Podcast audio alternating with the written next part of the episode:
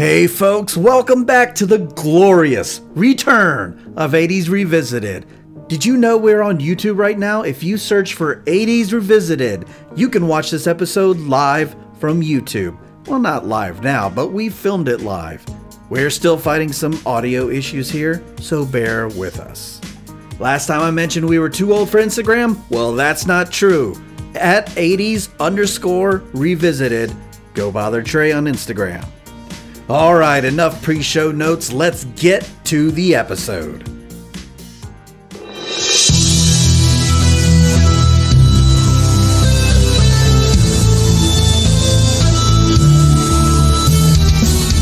This is 80s Revisited. I'm your producer, Jesse Seidule. And now, your host, Trey Harris.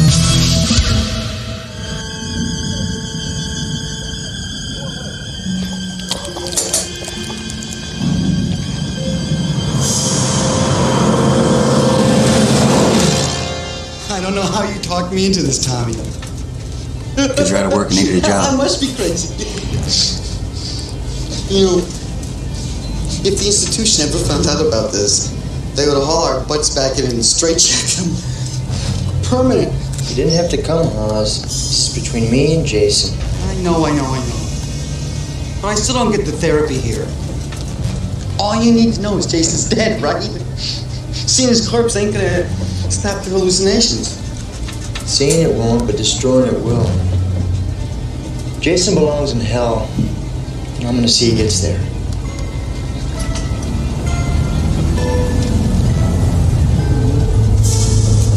And you might have thought we were in hell. Because there were no podcasts That's right.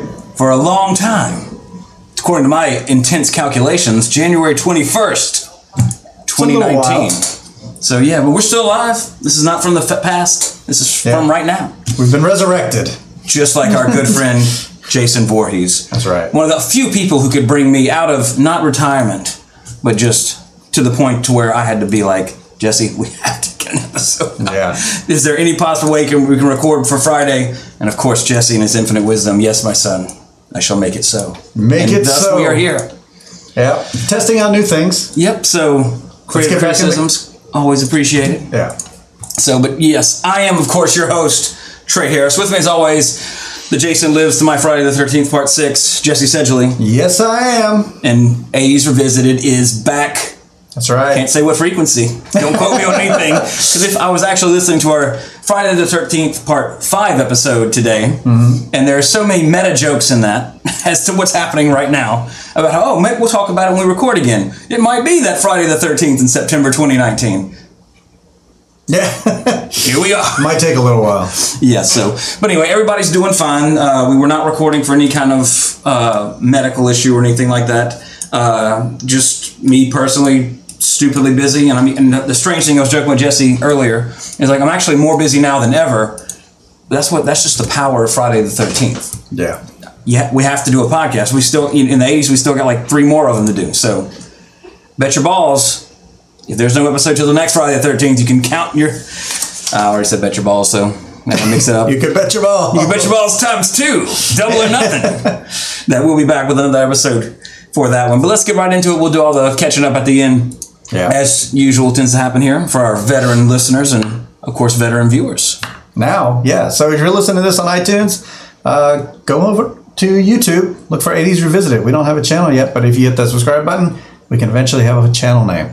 And you will see that I do not look like a skinny redneck, as somebody thought that I looked based on my voice. Because the thing is about the thing is about accents is that we don't know that we sound like that. Of course. I don't think I sound country. Country. But then we go somewhere else, you know, to the north or to the west, and it's like, oh, I love your accent. Oh, thank you. And I'm thinking like, I don't have an accent.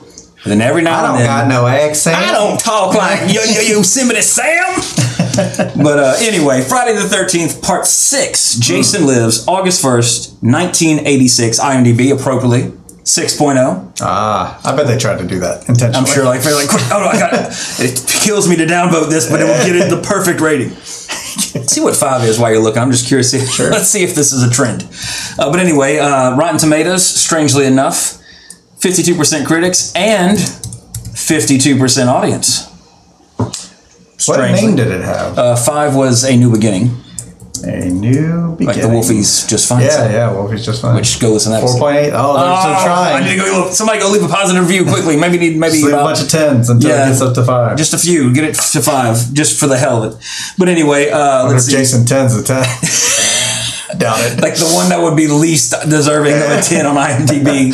That's well, of course, the higher you get, of course, the general consistency. uh, consensus among the fans that, of course, the higher you get, you know, after six for the most part, is that's like the downgrade, so to speak. So ah. that would be, you know, it almost you want to reverse it somehow. But anyway, hmm. I digress. The budget for part six was an estimated three million, not pocket change. Any, no matter what year you're talking about.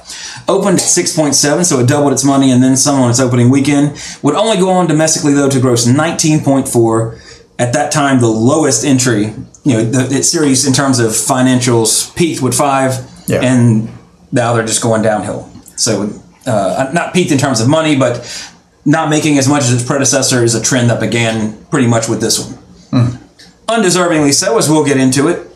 Uh, couldn't find any information on worldwide gross or rentals. Uh, this one, however, was directed by Tom McLoughlin. He did a ton of TV, uh, but most peculiarly, he did episodes of both Friday the 13th, the series, and Freddy's Nightmares, a fan favorite. And by fan, I mean me, because most people didn't like it because it only ran two, I think maybe season and a half or right at two seasons, and that was about it. He's very selective. Yeah. Yeah. but he, you know, he, he's got a pretty good career. Uh, you know, he's constantly working. He was uh, more, well, more on him a little bit, but uh, he also wrote it. Same thing, wrote lots of TV. And to tie it back to Friday the 13th, he was the writer for the game and the Pamela tapes that you would find exceptionally rare when you open drawers to be a little cassette tape. And then, like, you would go to the menu and the extras, and like, you could hear like a, a tape, but it was that the, you can listen to them all on YouTube. Uh, and then they had an update, and they then then added the Tommy Jarvis tapes, which are really cool because it referenced Haddonfield and other uh, uh, Springwood or uh, the the, the not the asylum, but the institute where they did the Dreaming and Dream Master uh, and uh, Hatchet because Adam Green I think wrote that Yeah. for the Tommy Jarvis tapes, and of course Adam Green, writer director of Hatchet, uh, which pretty much is the only real film still carrying or uh, still having that 80s slasher vibe to it in terms of you know I think four sequels and Kane Hodder you know the Jason and Seven not this one. Of course is uh, Victor Crowley in Hatchet but I mean those are just fun. If you like Friday the 13th Nightmare on Elm Street uh, Halloween and uh, Texas Chainsaw and all the classic 80s slashers, you need to check out the Hatchet series. It's phenomenal. Great practical effects. Everybody's freaking about out about it. Like, ooh, it's so scary. I'm so scared of all this CG bullshit. CG is not scary. Did you see it? No. I mean, uh, I want to see it. Don't get me wrong. Absolutely want to see it, chapter two. Excited for it. However, still got a baby, everybody. Part of the reason we haven't been recording. Nothing happened to Violet. She's fine. She's doing great. She's walking and talking, saying dada all the time, melting my whole uh, hard, hard, cold heart every time she does it. But yeah, man, I've been so behind on recent movies. Uh, but obviously, I love Stephen King. Want to see it, chapter two. But you know, all these, all you youngins like to say that, oh, it's the scariest thing I've ever seen. Like, oh, it's so scary. Like, oh, the '90s one was stupid. Like, I, I don't understand. Like, seriously, like nothing CG has ever scared me. Has it made me jump? Yes, because a jump scare is a jump scare. Right. You, I don't care what jumps out at you, as stupid as it might be. You're, oh shit. Yeah. You know, you're going to get a elicit a reaction. You know, it. It chapter one was creepy. You know, I can see why I can see why people would be creeped out by it. But was I scared? Yeah. No. Last time I was scared.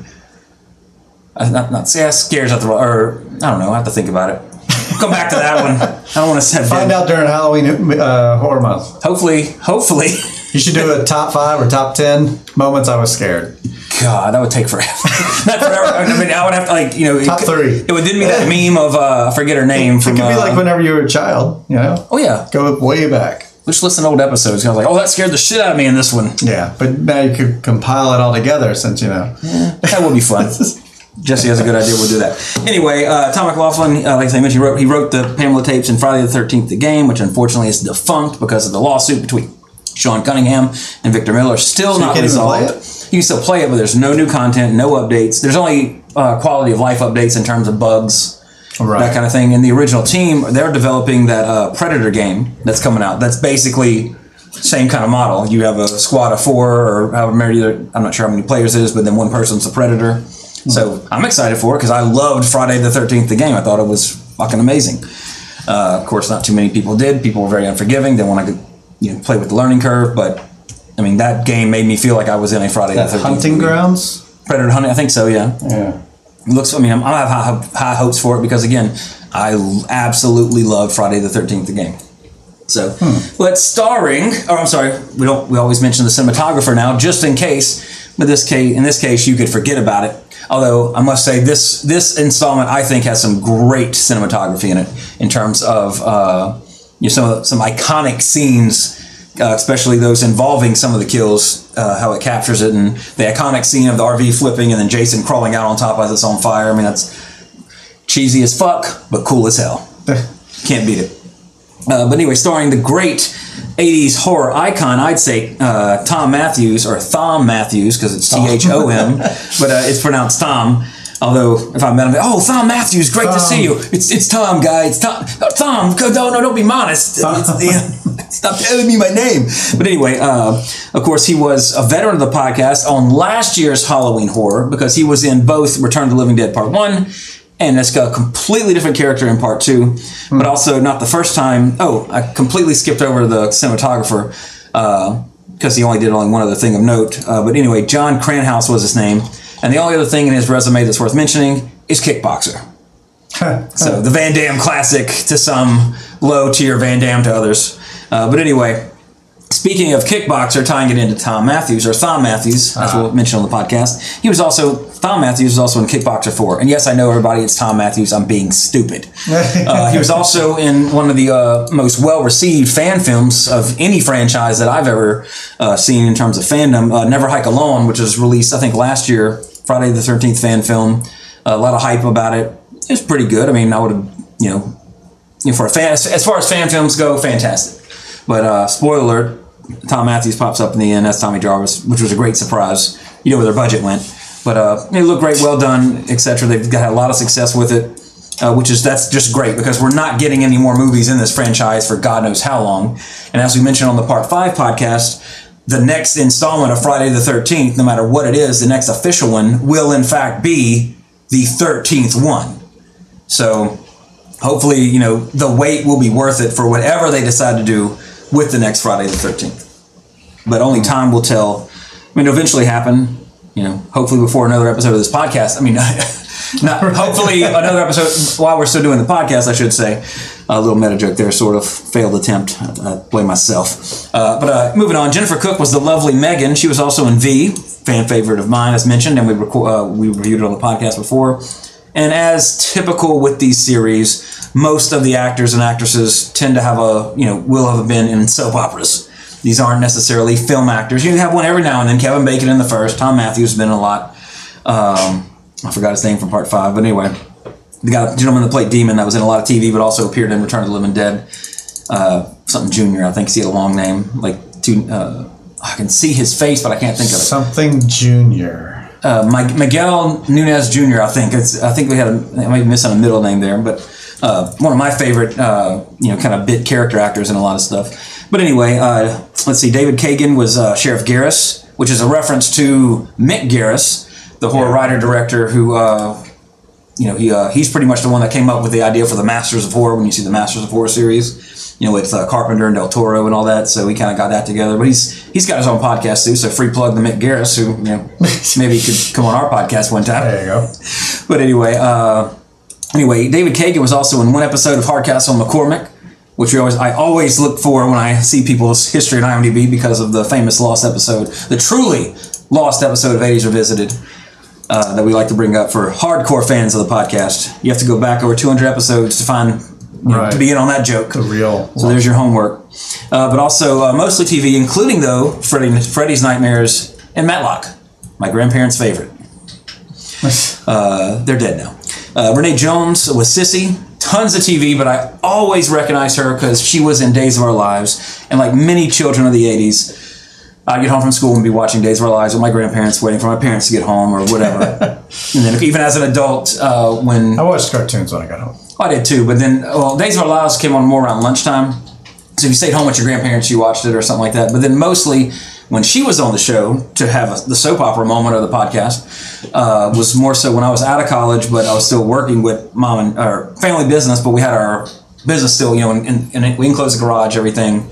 So we basically worked at home for the most part. So for lunch, we go and you know we go eat lunch around noon. We watch Days of Our Lives. The only thing on TV was soap operas around noon. So I was, you know, I became a fan of Days of Our Lives with Stefano and Marlena becoming possessed and all this other crazy crap that I didn't know they had in soap operas. All right. But I want to say uh, Renee Jones. I think she was Stefano's daughter or something on the show. Okay, it's been forever. But uh, every time I saw her, I was like, "Gosh, she looks so familiar." And then when I watched part six again, I was like, "Holy shit, it's a chick from Days of Our Lives." uh, Tom Fridley was Court. He was he was actually in some notable things. He was in Face Off, which is a horrible movie, but it's worth it for Cage and Travolta's overacting and scenery chewing. Iron Eagle, a great '80s film, which we'll maybe Yeah. be reviewing on the podcast one day. Uh, and he is a veteran of the podcast because he was one of Johnny's henchmen in The Karate Kid. And I do not believe he has reappeared in Cobra Kai either of the seasons. So uh, let's see. And then Tony Goldwyn. Everybody knows Tony Goldwyn. He's that character actor who's always the asshole villain in a lot of '80s movies. He's in, he's always he's I've never seen him not be a villain. Well, I'll take it back because in this he's not a villain, but he's kind of a douche because he gets out of the car and he gets himself killed. But he's the villain in The Sixth Day. He was a villain in Ghost. That pretty much you know Most romantic movie of our time. that's such a meta joke for our group of friends. If you get that joke, then you you are you are one of us. Yeah. But uh, anyway, than Sleepless in Seattle. I can't believe remember these quotes from you know I movie we watched made. it recently. Really? You have to tell me why later. like what brought you to. But anyway, notwithstanding, uh, of course, he was the villain in Ghost, who, speaking of things that scare me, like, not scare me, but the first time I saw Ghost, when the black shapes like appear and like drag him to hell, I was like, that is creepy as fuck. Yeah. Like that always like, holy shit. Now, now this was when Ghost came out. I did not watch Ghost yesterday and think that was creepy as fuck. Because if you watch Ghost now, that is not a good effect. that particular effect. It's still creepy, but it's not like, uh, of course, again, at its moment when it came out, Ghost was what, 90, 91? 90. 90, yeah. So wh- when did it come out? July. It was filmed in the 80s, just saying. Oh, yeah. well, But anyway, uh, and he's also the villain. far into 1990. Yeah, but I mean, still had it, part of it was filmed in '89. Sure. Pre-production for sure was in '89. Yeah. um, I would imagine. Rest in peace, Patrick Swayze. Yeah. By the way, but anyway, uh, most recently, because Autumn had never seen The Last Samurai, and I fucking love Last Samurai. Uh, Edward Zwi- Zwick's a fantastic director. Uh, of course, um, drawing a blank on his name. Ken Watanabe, Yeah. phenomenal in it. And it pretty actually, we watched Godzilla King of the Monsters. I was like, God, I really want because that movie was so fucking terrible. I hate to admit it. I was like, I really want to watch a movie that Ken Watanabe was good in, or a good movie that he was in. He's always good. He's a fantastic actor. Like, and I was like, yeah, when he and did he win an Oscar? Oh yeah, I think. Well, I think he won for. I think he won for Last Samurai. I'm not 100 percent sure, or at least nominated because that was like his big breakthrough American role, and I think it was his first American role. But he was also like Memoirs of a Geisha and uh, Crouching. What did he Crouching Tiger? Nominated. Am thinking he was okay? Yeah, no, he was nominated for Last Samurai for Golden Globe and Academy Award. Yeah. But yeah, so that was like his big star-making role. He wasn't in Crouching Tiger. I don't know why I'm thinking that. That was uh, Chow Yun Fat. Right. Uh, but in, if he's in something, I'm automatically interested because he is he like a truly great actor. Uh, but anyway, so we watched Last Samurai. That was the first time to watch it, and then like of course Tony Goldwyn like, holy shit, I forgot the asshole from Ghost was in this too. 'Cause I hadn't seen it in so long. And also the great Billy Connolly shows up in uh, Last Samurai as well, which is always good to see him. And then uh, Ron Palillo was Alan, who you, voice you heard, the first voice you heard when we came back on the air after our long extended vacation.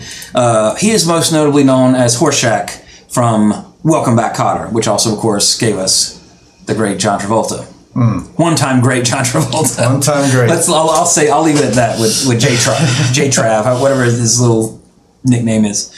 Uh, given Oh, he has a nickname? Oh, I always heard like John Tra or J Tra, like just abbreviated. But I've Really? seen it online. I'm not that. into this stuff. This is just stuff I've seen. I don't know what how true it is. But uh, giving Taylor Swift's award to a drag queen instead of Taylor Swift, still, still, don't do not invite John Travolta to award shows. what, what did he say? Idina Menzel was something monsoon or something. or, Um, uh, Adele Dazeem. yeah, and then and then like he's at a, he's at the, the Nickelodeon Awards and he gives the award to a drag queen and not Taylor Swift who won the Oh. award. That's funny. Do not inv- oh no invite him to, to award shows because Yeah. I want to see what he's going to do next. Yeah. Hey, there you go. Well, he's got to be he's got to publicize he's in that film directed by Limp Bizkit's Fred Durst, The Fanatic, which Oh, is boy. getting destroyed on on like in terms of reviews and everything. At least that I've seen. I haven't seen it.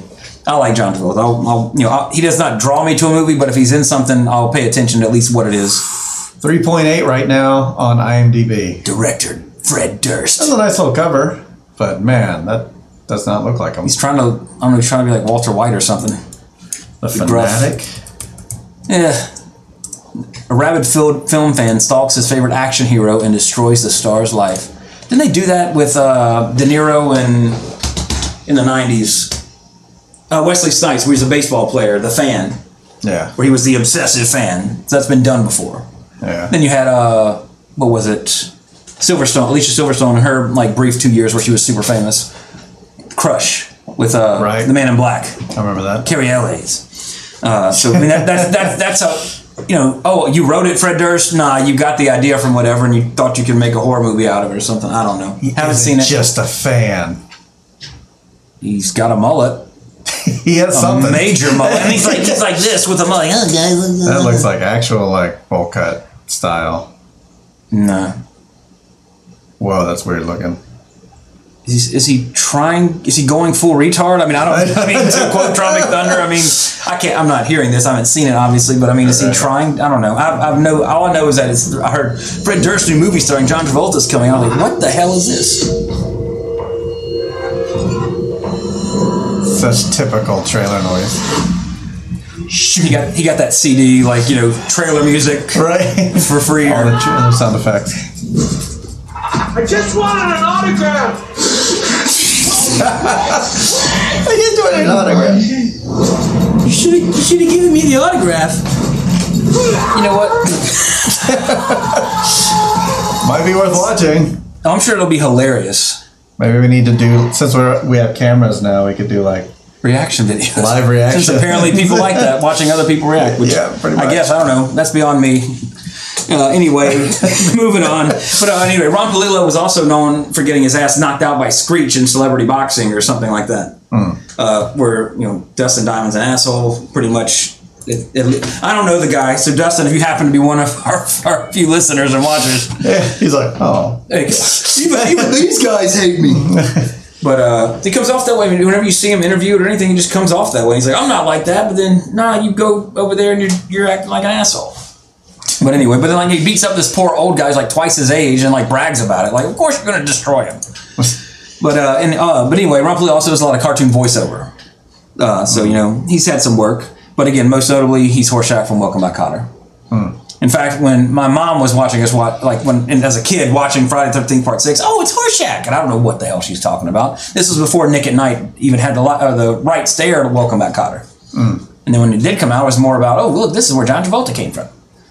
You know, not his mom's vagina. He came from Welcome Back, Kotter. Yeah. You know, when you're a kid, this is where they came from. No, that's not where they came from. That's where they made their mark. But anyway, playing the the titular killer character in this one, titular killer in this one, as I nearly mince my words, is C.J. Graham. Uh, a lot of people really like his Jason in this. He's a Marine veteran, if I remember his branch of service correctly. So that's why Jason's movements are very like purposeful. So you know, there's definitely a marked difference in his performance of Jason. Uh, but also, you know, Jason's supposed to be undead for years. His suit is nice and clean. He's got, you know, he's not covered. He, it shows him covered in maggots, and he gets up, and it's like, oh, it's not so bad. you know, yeah, I've been buried for like I forget how many years they say in the beginning. I can't remember. But uh, anyway, that's notwithstanding. I, lo- I still love the way he looks in this one. Uh, this is the first one where Jason scared me. Well, no, I take it back. Part five in the intro, Jason scared me because again he had the hollowed out eye, they blackened out, blacked out eyes. Uh, and this one, you know, they go full that route to where like you know you don't see anything really behind the mask till they do the close ups. What the fuck is that? Oh, this is C.J. Graham's pictures, so that could be from another Is movie. he Freddy Krueger cop? I don't know what that. I have no clue what that's from, but it looks amazing. Whatever it is. This is what. Uh, oh, right. I can't capture that. On Sorry, he looks like there you go. He looks like Freddy Krueger. Well, we can see it. Oh, never mind. Sorry, everybody, can't see and our podcast listeners. I'm Sorry. looking at C.J. Graham's pictures. He's like what- in a police It doesn't uniform. even say what it's from. He has like a pentagram on his chest. Yeah, it Cop. doesn't say what it's from. I'm sure it's probably a movie called just one of Devil his- Cop or something. One of his like home photos. Hey guys, we want to take a promotion. He hasn't been in many no, no, there you movies. go. Oh, look, actually, look, Highway, to Highway to Hell. Hell, there it is. He plays Sergeant Bedlam, comma Hell Hell Cop. Cop. Okay, that was, what year is it? Oh, damn it! It's not an '80s movie. Filmed with 80s technology for sure. Um, oh, absolutely, it looks '80s as fuck. That cover is '80s as fuck. But anyway, Yeah, he's also uh, he was in he, of course in the music video for Alice Cooper's "Man Behind the Mask," which is the theme, pretty much the theme song for this film. Uh, "Highway to Hell," like we just mentioned, and also speaking of fan films again, he's in the upcoming fan film, which releases. Uh, of course, if you're watching this live, you're watching it on uh, Thursday the 12th. But if you're listening to it on Friday the 13th, Friday the 13th Vengeance is supposed to be released today because it is Friday the 13th. And of course, because he's through archival footage, we are graced by the presence of one of the greatest musicians of all time, Corey Feldman, as young Tommy Jarvis. Of course, The Goonies, Friday the 13th, Part 4, The Intro, Part 5, Lost Boys, Ascension Millennium, the greatest song ever written by humans, still has not been beaten. Since So- it's been a long time since I heard that one. Oh, I listened to it just the other day, right after watching this movie. Like, I gotta, I gotta get me some Ascension. And also, my wife hates that song so much. Oh, I bet you I would just- after as many times as you've listened to it. I'm not saying that's the reason, but I'm not going to admit to that being the reason. But I, oh, it is on my phone. I can play it right now on my current playlist if I so Let's choose. play it on the screen right now if you're watching right now on YouTube. YouTube.com slash search it. As we said before, I mean, Corey Feldman gets a he gets such a hard rap. You know, is it is what he's doing great? no, but I mean, it, do you you don't need to shit on everybody for doing something Right. You He's know, trying. Yeah. No, you A know, lot more than you're doing. No, I'm kidding. I was pointing at the camera. Make sure. No one can see that on iTunes. But you know, I mean, it's just I mean, well, we, that's the age we live in. You know, so I mean, that's just unfortunately that's par for the course. Like me, Sure, being, yeah. You know, people saying I talk too fast on the iTunes reviews. We love it. Me too. Just makes, just makes me want talk fast like Micro Machines guy. Yes. Podcast episodes will be half as long because of you, whatever your name was. No, constructive criticism is always appreciated. Yes. But anyway, so anyway, Jason, uh. Jason, Jesse. that's when the camera does actually switch over to you and you're wearing the hockey mask at that Yeah. point on. Every time I refer to you as Jason instead of Jesse. That's too much work. Have you ever seen Friday the Thirteenth Part Six? Jason Lives. Not to my recollection. And that's kind of the shtick around here if this is your first episode. Yep. So we're falling back into form pretty nicely, like riding a bike yep. for the most part. Because you didn't have to remind me to say tell everybody who I was at the beginning. I know. I was almost there. I saw you. I was like, he's, he, he thinks I'm not going to say. no, but that, that's usually when we come back. I always forget to introduce myself and Jesse. So he's always like, uh, "Shouldn't you introduce who you're ta- who you are right now?" Like, oh, Yeah. Fuck. But anyway, Forget that. so yeah, uh, it's one of the better ones for sure. Uh, hopefully, this isn't too loud, is it? I was going to say try to stay up close for mic purposes. Absolutely, because Mike's Mike's hanging from the ceiling. You can't And see also, him. He's you off shrink camera. on camera when you're way back there. I'm just animated. I'm a cartoon character. I'm not a human. being. stop moving all around. sounded just like this. Uh, but anyway, uh, part six. Now, when we first, the first time we ever did a Friday the Thirteenth episode on the podcast, which I believe, I'm just, I, I, you, you feel it. Yeah. You're feeling that Ascension Millennium vibe. I see you looking down there. Millennium. It's really quiet for some reason. I don't know. That's okay. I just feel like dancing, but I'm not. But anyway, uh, the very first time we did it, I did I did say on the podcast that seven was my favorite. Which seven is now that most people hate seven fans. That say, "Oh, you like seven? You're they're, they, you just turned off the podcast because somebody admitted that at one point in their life they thought part seven was their, the best. Now I still think part seven is the best in terms of how Jason looked, What was the name of that one? uh, the New Blood. The New Blood. Uh, it was also the first time Kane Hodder took over the role, which of course he played Jason several times uh, in 7, 8, 9, 10, That's chapter. and that was it. In the game, he was a mo- mocap for the game as well. Uh, but I, lo- I love the, the cinematography. Excuse me, a lot of the kills in part 7 are phenomenal. And as a kid, that was the one that they honestly played the most. So, but then, uh, I mean, pretty much, you know, in the last few years, with the resurgence of popularity, largely due to the game, and just pretty much just me being old enough to where, you know, more free time, just where I watch more movies, period, and, you know, revisiting the Friday the 13th series multiple times. Uh, you know, I can say at this point, you know, six, in turn, if I had to pick one to watch for the rest of my life, I can only watch one, I would pick part six. Because honestly, it it knows what it is, uh, and that's why I think the genius of Tom McLoughlin for this film, or Laughlin. I'm not sure. There's no C in it. I'm not sure if it's Scottish or Laughlin. McLaughlin. But like we talked about with A New Beginning Part Five last time we were talking about these movies, is that they tried something new. Jason was dead at the end of Part Four. That story was over. It was Part Five is Halloween Three. We're moving on uh, which, as we talked on that one, I think that was a great idea. it could again listen to the episode for that, but you know, uh, it is too much. Therefore, I sum up. I butchered that Princess Bride quote, but you get the point. Uh, no, there's no time, so I sum up. Uh, you know, part five, like great idea, not the best execution. Pardon the pun, Jason.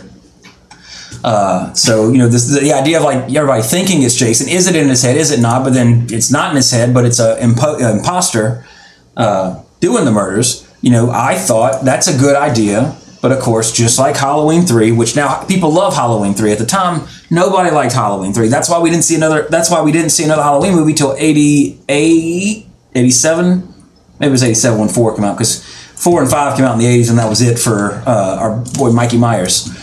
Uh, so you know, like 3 technically in in the you know, it's like John Carpenter's thing. They have that meme with Marty McFly from Back to the Future after you know after he plays uh, Johnny B. Goode, and yeah, you guys don't get it, but your kids are gonna love it.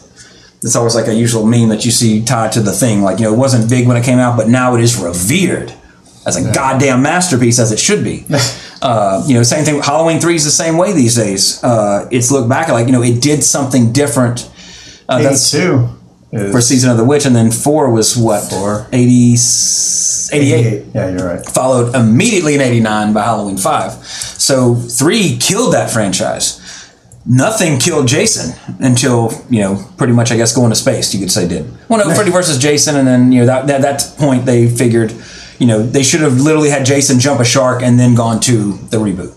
Which honestly, uh, you know, of course, I shit on a lot of modern remakes of horror movies. I haven't revisited the original Friday the Thirteenth remake, but you know, again, all they had to do was just say Friday, you know, Friday the Thirteenth, you know, whatever or something. They didn't have to say it's a reboot, and it would have, you know, I think that would have eased a lot of stuff because they still had a lot of plot things in that one that were, in my opinion, pretty stupid. But nevertheless, it's a Jason movie. I don't care. Same thing with the fan films. I can't tell you how many horrible Michael Myers uh, for Halloween fan films I've watched because they're so goddamn funny. First of all, you know, but here, here, here I can I can tell you every Halloween fan film, ninety nine point nine percent of them. Some girl's gonna be walking down the street alone while they play Laurie's theme, and then at some point you're gonna have an over over the shoulder shot like this with her walking in the background, and then and then it's they, base every Halloween fan film does nothing but rip off shots from existing Halloween movies. That's one reason. Well, I can say while uh, while um, Friday the Thirteenth uh, Never Hike Alone was it was actually a unique story. Uh, uh, I can't remember if he's a blogger or whatever, but he's um uh, one of the you know kind of goes to not a I don't know what you call them, but you have those people that go to abandoned places and film stuff. But he's like he's filming for his channel as he's hiking through this national park. Well, you know it's a national park and it's not allowed because it's actually Camp Crystal Lake, and that's how they keep people out of it. Great idea for a story. It worked. So he goes like, "What?" And he's like, "What the hell is this?" And of course, as you you already know, it's a Friday Thirteenth fan film.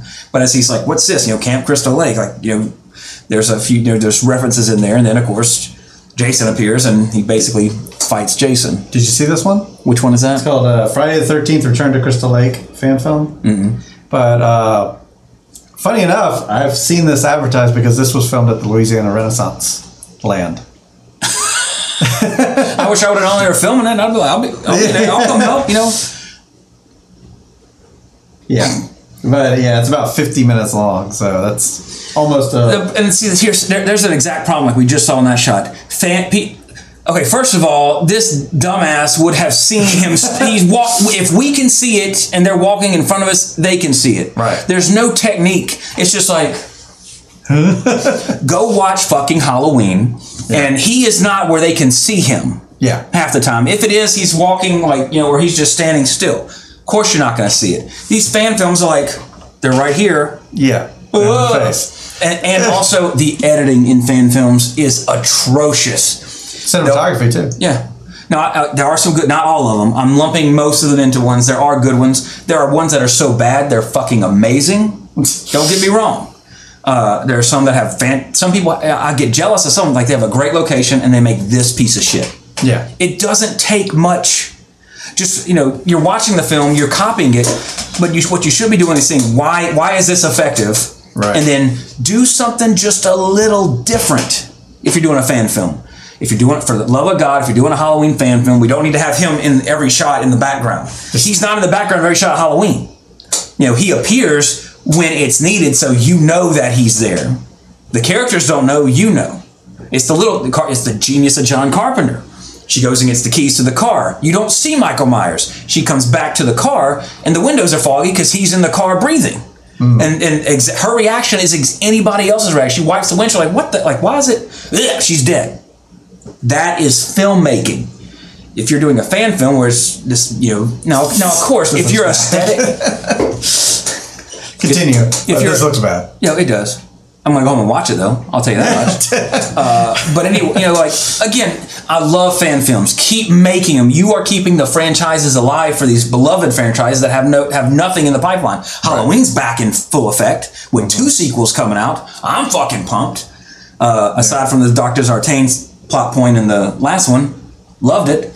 Uh, John Carpenter's coming back to do the score. What more can do? What more do you want? I mean, you know, how, finally Mikey Myers is back Mm-hmm. in, a, in a big way, not with like not the way he was back with H two O and then Resurrection, and you know that the second death of the Halloween franchise followed quickly by the third death. And I say third, I don't consider Halloween three a death of it, but at- it's at the time it killed it. Halloween three is revered, like I said, love it to death. Just listen to the Silver Shamrock song, and it will knock it out of your head. Makes me want to go watch it now just thinking about it. and also because Tom Atkins is one of the greatest actors of all time. And, and you know what? It makes sense they would film it there. That's a really good idea because there's a fucking lake. Yeah. So it, ma- it makes perfect sense. Yeah. You know, and again, if we all have, most people have smartphones that have pretty damn good cameras on them. They have i. If you have an iPhone, you have iMovie for free. You can edit it on your phone. You can go camping somewhere, get a halfway decent hockey mask, some, uh, some make some fake blood, get some friends, and you can have a whole. You, you can make it, edit it, make the music on GarageBand if you want, and upload it on YouTube with a Wi-Fi connection on one simple device It's crazy. if we were if I had this thing when I was a fucking in high school, Right. I would have made. I, I, I probably would be a, a film director right now Yeah. because we had crappy ass, you know, at the time, you know, the micro VHS, they Mm-hmm. weren't called that, but it was the VHS tapes where you had the tiny VHS tape that you would then put in a larger VHS tape, then put in your VCR to watch. Yeah. Alternatively, you could also hook up your camera via the audio video jacks to your TV and use it as a somewhat of a VCR. You know, so we had to edit all of our home movies or you know movies that we made, which I have on a private YouTube channel. I think they're on public. Maybe they are. The uh, like the Evil Beavers and all that kind of stuff. It's private for Okay, now. yeah, and it's going to stay that way because some of my friends don't understand the use of tact in certain language they use, Right, well, especially probably- in 2019. We'll publicize the ones that are Appropriate. appropriate. but yeah, I was watching them yesterday. I was like, unlist. We're just gonna unlist everything. Oh, I appreciate that. This is too much. because I knew I knew cer- one particular friend of mine was a huge fan of No Limit Records, but he's a white guy, and that did not matter to him. Right. So you know, not naming names, but it was a different time. Right. And it was it, in his defense, it was never done derogatorily. However, it you cannot do that. Is his name a, a not- feature found in geography? No. hey, die, bug. yeah. Must be a final go. girl because I can't kill it. Come to YouTube. Watch uh, Trey smash bugs. As Jess, uh, Jesse, that's your fucking job. You're an exterminator. no, anyway, uh, so I guess enough of the fan film rant. got, got, a, whew, got a little heated there. No, but no, but seriously, you have if if you like these franchises, it takes nothing. It takes half of a half of an ass of an effort to make a fan film these days. Yeah. And but now I'll be honest. I'm not saying that. Oh, I can. I, oh, I could do one better. But I, if I had the time, I could go to Spirit Halloween right down the road. Free plug for Spirit Halloween. Give me a gift certificate for mentioning on our super awesome podcast. Uh, and buy a hockey mask. Buy a Michael Myers mask. Buy a couple things of fake blood. Get some friends. Find a. All, and all you need is a location. See, we made a fan film. Yeah, look at that, and it looked fucking good. Yeah. Thanks to our cinematographer slash director Jesse Seidule. So if you're on YouTube right now, you're seeing this. But on iTunes, uh, go check out, uh, look up Shy Light Productions on YouTube. We just uh, put it on there, actually. Yeah, and and you know I'm I'm not trying to sound oh I can I, I, you know my friends do stuff better than other people. Like believe me I, I you know I'm not trying to say that. There are some great fan films out there. But just because you you know what is it uh, Goldblum's quote from Jurassic Park? Just because you think you could you could doesn't mean that you should. All right. that applies to some people. But nevertheless I will watch them on YouTube. I will give you a view. I still love it. mean. Jesse. Yes, I'm also in that. Actually, well, no, Justin's not in that. Well, my brother Justin is, but I uh, was thinking of other people that might have been involved on the podcast. No, we had a great scene where we were talking to each other. Just, it- life imitates art. I know. There it is. Huh? A cinematic version underneath us, and then this is the normal. Yeah, this is the YouTube version. This is the real YouTube version underneath. We're just um, like dramatically. oh, I'm sweating. I don't know what's happening here. Right. No, but anyway, back to podcast of us drinking tea. For those of y'all who tuned in to listen to Friday the thir- about Friday the Right, 13th. right. Uh, Rants are back. Yeah, I know you Um, missed it. I know. I know some people did. Yeah, what's the other word for it? Not rants. Uh, tangent. Tangents. Tangents are back. Tangent City. Tangent City. Tends to happen. It's still on point because it's talking about it's related to the franchise. Yep. But anyway, uh, part six was not one that was usually played a lot. At least uh, in my neck of the woods in Baton Rouge, Louisiana, you know, USA heavily played one, heavily played two, seven, uh, you know, three every now and then. But those were seven was also one that was I was most familiar with in terms of that. But still, aesthetically, I still think personally probably seven and four are probably I think the best, most well done in terms of you know the the whole the whole enchilada, to quote D or those damn enchiladas from part five, uh, and everything. But six, the writing, the idea, the entire everything about it is probably the best of the series because Tom McLoughlin, Laughlin. And not sure he pronounces it, so I'll just forgive me if I I'll say it five different ways. However you course. say it's probably fine. Yep, um, absolutely, I agree. but anyway, like he knew that okay, this is the sixth entry of this franchise, and it had it, I have to have Jason back. Thankfully, in my opinion, McLoughlin's a fan of Universal horror and Gothic horror. This film is basically Frankenstein. How does Jason get come back to life? And it's, it's also the first appearance, you know, quote unquote, for comic book terms, of zombie Jason. You know, from one through four, he's supposed to still be a human being who can survive getting hit in the head with axes and everything. Uh, you know, uh, for for whatever reason, in part five, he's not in it. He's a hallucination. The real Jason is. But in this, he comes back. He's animated by lightning, Yeah. exactly like Frankenstein. Tommy, I mean, this film is basically an '80s Frankenstein. You know, I was a teenager, or no, I was an '80s Frankenstein. Uh, uh, Tommy Jarvis basically is Dr. Frankenstein. I, I did it. I brought him back. I gotta stop him. Where have we heard this before? Uh, they even have a, Car- a Boris Karloff reference. The convenience store that he's parked at is called Karloff Store.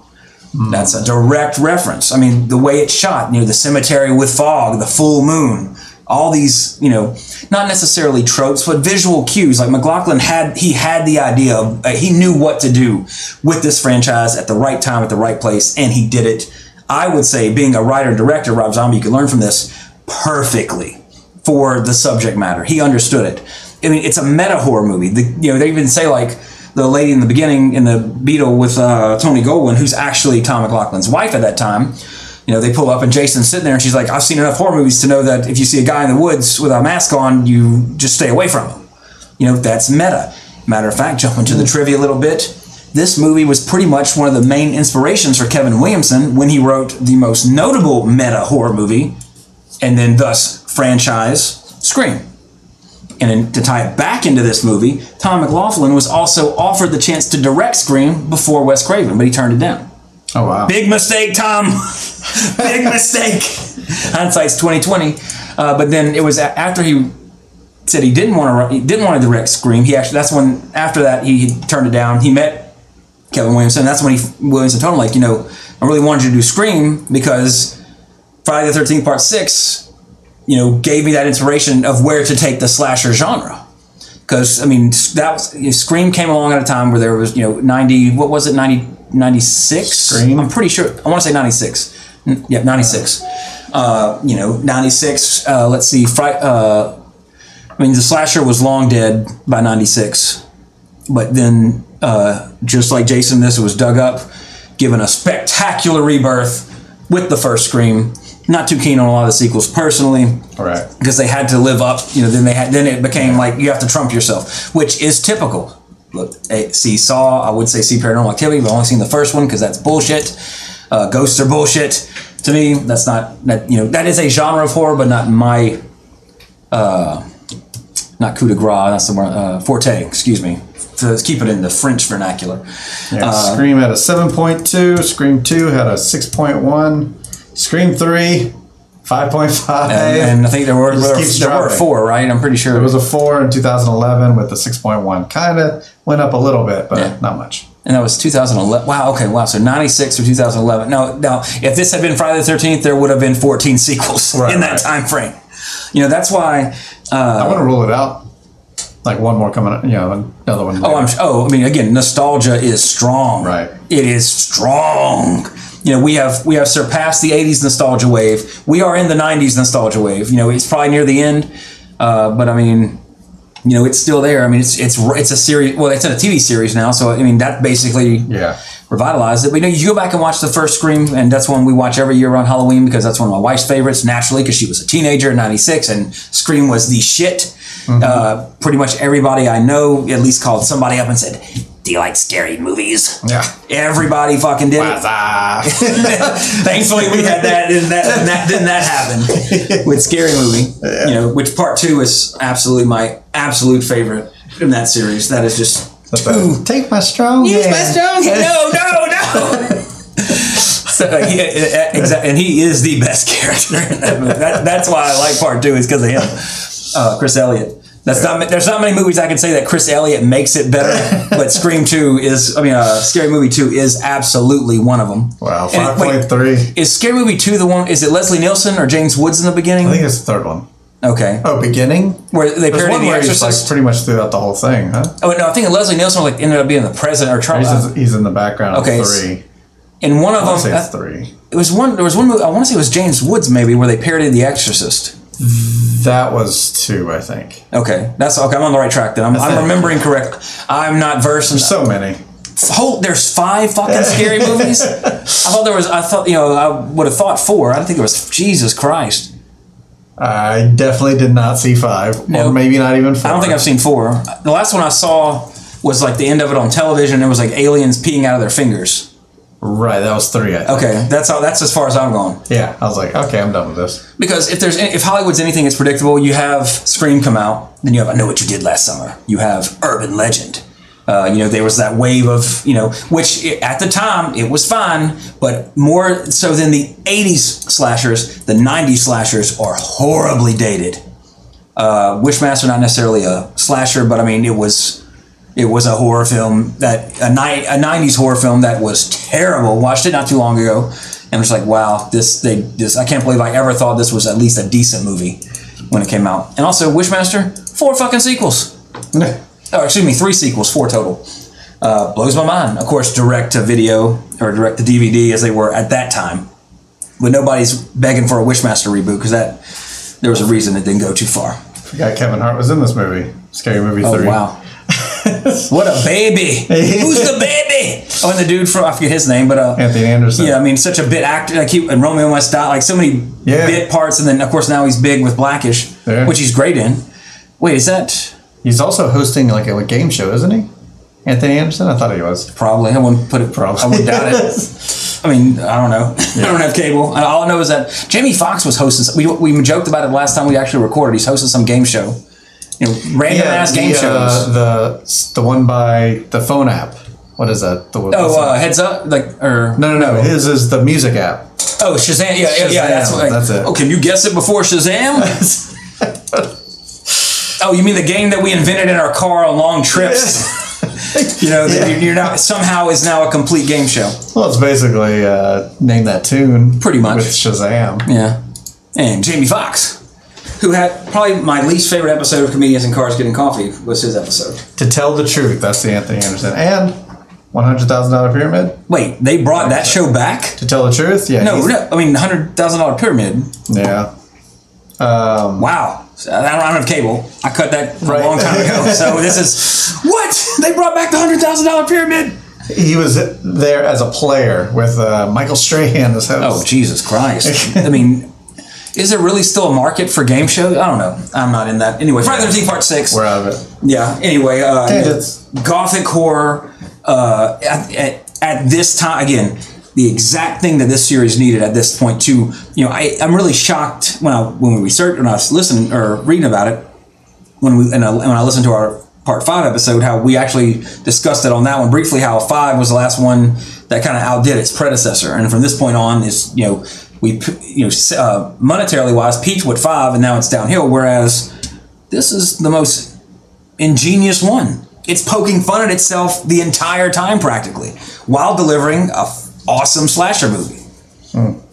You know, but then I mean, it's still if you pay three, if I paid three million dollars for something and made nineteen point four, I'd I'd keep it going too. I mean, that is not a failure. I mean, it made six, you know, six and a half times its budget. That's you know, which is why you got seven, which made its budget back and then some, and you got eight, et cetera, et cetera. However, at this point on for the series, it became the law of diminishing returns. But nevertheless, part six, if you haven't seen it and you're a fan of the series, then you're not a fan of the series because you haven't seen the best one. and, and much less you're not a fan of the series unless you've seen them all. So if if you've never seen a Friday the Thirteenth movie, and ever period, but you know, oh yeah, Jason, watch part six. That is the best one in terms like you will have a good time watching it. Also, you can watch it with your kids. There's no nudity. The viol- I mean, it's got it's got some Kano heart rips and uh, you know it does have some bloody violence. But I mean, if kids these days are watching the fucking Walking Dead, which as I've mentioned every time we talk about an '80s horror movie, whatever the tamest episode of The Walking Dead is probably as gory as any of the '80s slashers for the most part. Now, of course, somebody who has a lot of time on their hands can go around and say, "Oh, well, this episode of The Walking Dead had no gore because there were no zombies in it because it was a flashback." Don't be an asshole. You know what I'm talking about.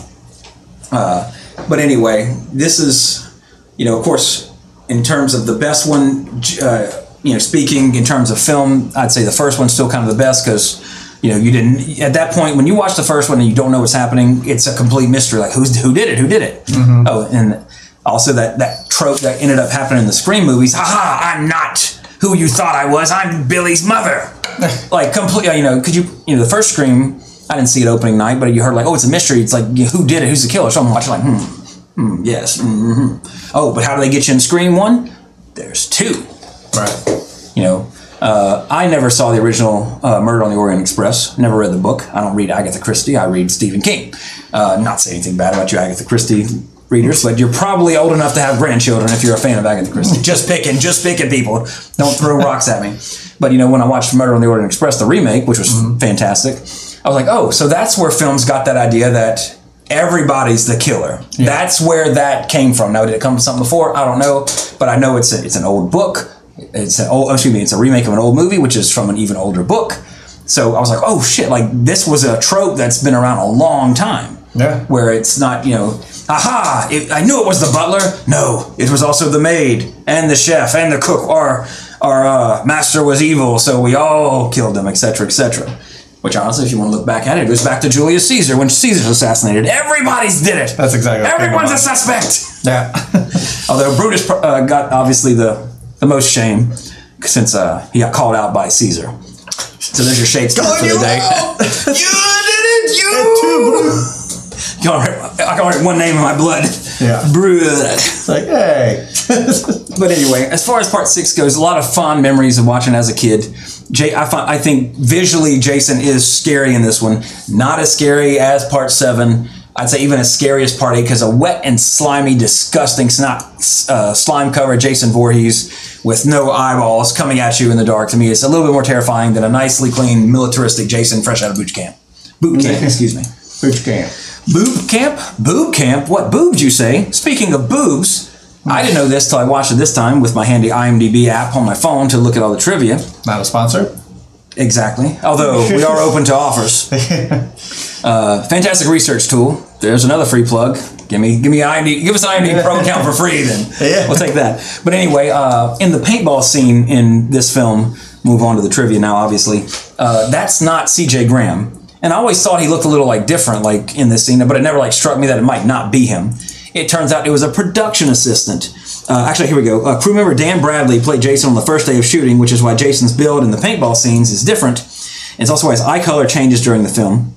Uh, Paramount executives have seen the first day's rushes. They did not like the way this dude looked at Jason, kind of like that Tom Morga syndrome from Halloween 4, where they didn't like the way he fell. So they replaced him as Michael Myers, uh, which we didn't talk about on a Halloween 4 podcast because we haven't done it yet, but we mentioned it on last Friday the 13th when we talked about part 5 because Tom Morga played Jason in some of those scenes. Uh, so therefore, they gave CJ Graham the part, but when I read this, I didn't. I was like, okay, I think I remember that. And then when I watched it, I was like, okay, yeah. Uh, but the nickname for that version of Jason, uh, Dan Bradley's, is Bitch Tits Jason. because there's a, when he gets shot with the paintball, you can clearly see he's wearing clothing that is way too tight. His ass looks great when it shows him walking, but when it shows his tight shirt and also the bullet holes right where nipples would be, so the fabric is torn, does not help stop the illusion of him, in fact, having Fight Club style bitch tits. so I did not know that. So that was that gave me a wrinkle in my horror brain about uh, you know something for part six, which yeah, news to me. Anyway, uh, now of course part five was a success, which is why we got part six. However, everybody, not everybody, but most of the fans were like, "We want Jason, bring Jason back. Five sucks because Jason's not in it. Wham, wham, wham. Go home and suck a dick. I don't care." Uh, but anyway, so they did have, they were at first thinking to bring back characters from part five who survived. See, there you go. You can kind of see a little bit. A little bit. And see the, and then the bullet holes right there do not help the case of it not looking like Jason's got little boobies. You know, those old man boobies. You know, not necessarily bitch tits like Fight Club, where Meatloaf literally has uh, bowling balls under his shirt. You know, not like full size boobs. Uh, but you know, definitely, man. Look at that nice ass, Jason. Uh, he must work out. But anyway, uh, pretty much they decided to, uh, as when they were writing and working on pre-production in part six, uh, let's just scrap part five. You know, people returning because then we're you know they were just going to kill them off anyway. Spoiler alert. Just like they did Alice in uh, part two when they brought her back for that. Uh, so they, they did, and people like, oh, why don't you just bring him back? It's also a better story idea to bring back, you know, all you need is Tommy Jarvis. He is the Nancy, he is the Laurie Strode of this series. And he's the only, you know, male one in terms of like not, you know, not that final girl trope, because technically in this one, there is a final girl with um, Megan. You know, Jason chain, I mean, I'm sorry, uh, Tommy chains Jason to the bottom of the lake, but then Jason pretty much drowns him although Tommy lives, you know, happy ending. But Megan's the one that when she goes to save Tommy, Jason grabs and he takes that. Uh, she takes the boat motor and just pretty much grinds his face off. Face off. but so you know, so she technically is the final girl in this one. You know, there, this one does have a final girl, but Tommy Jarvis is the protagonist of. The, you know, he's the main. You know, if you had to pick one from each series, the main one is Tommy Jarvis and Friday the Thirteenth, just as Nancy is in Nightmare and Laurie Strode is, and continues to be in even the new Halloween series, which I was hoping they would either kill her off in the, the current one, or you know, you got to pass the torch.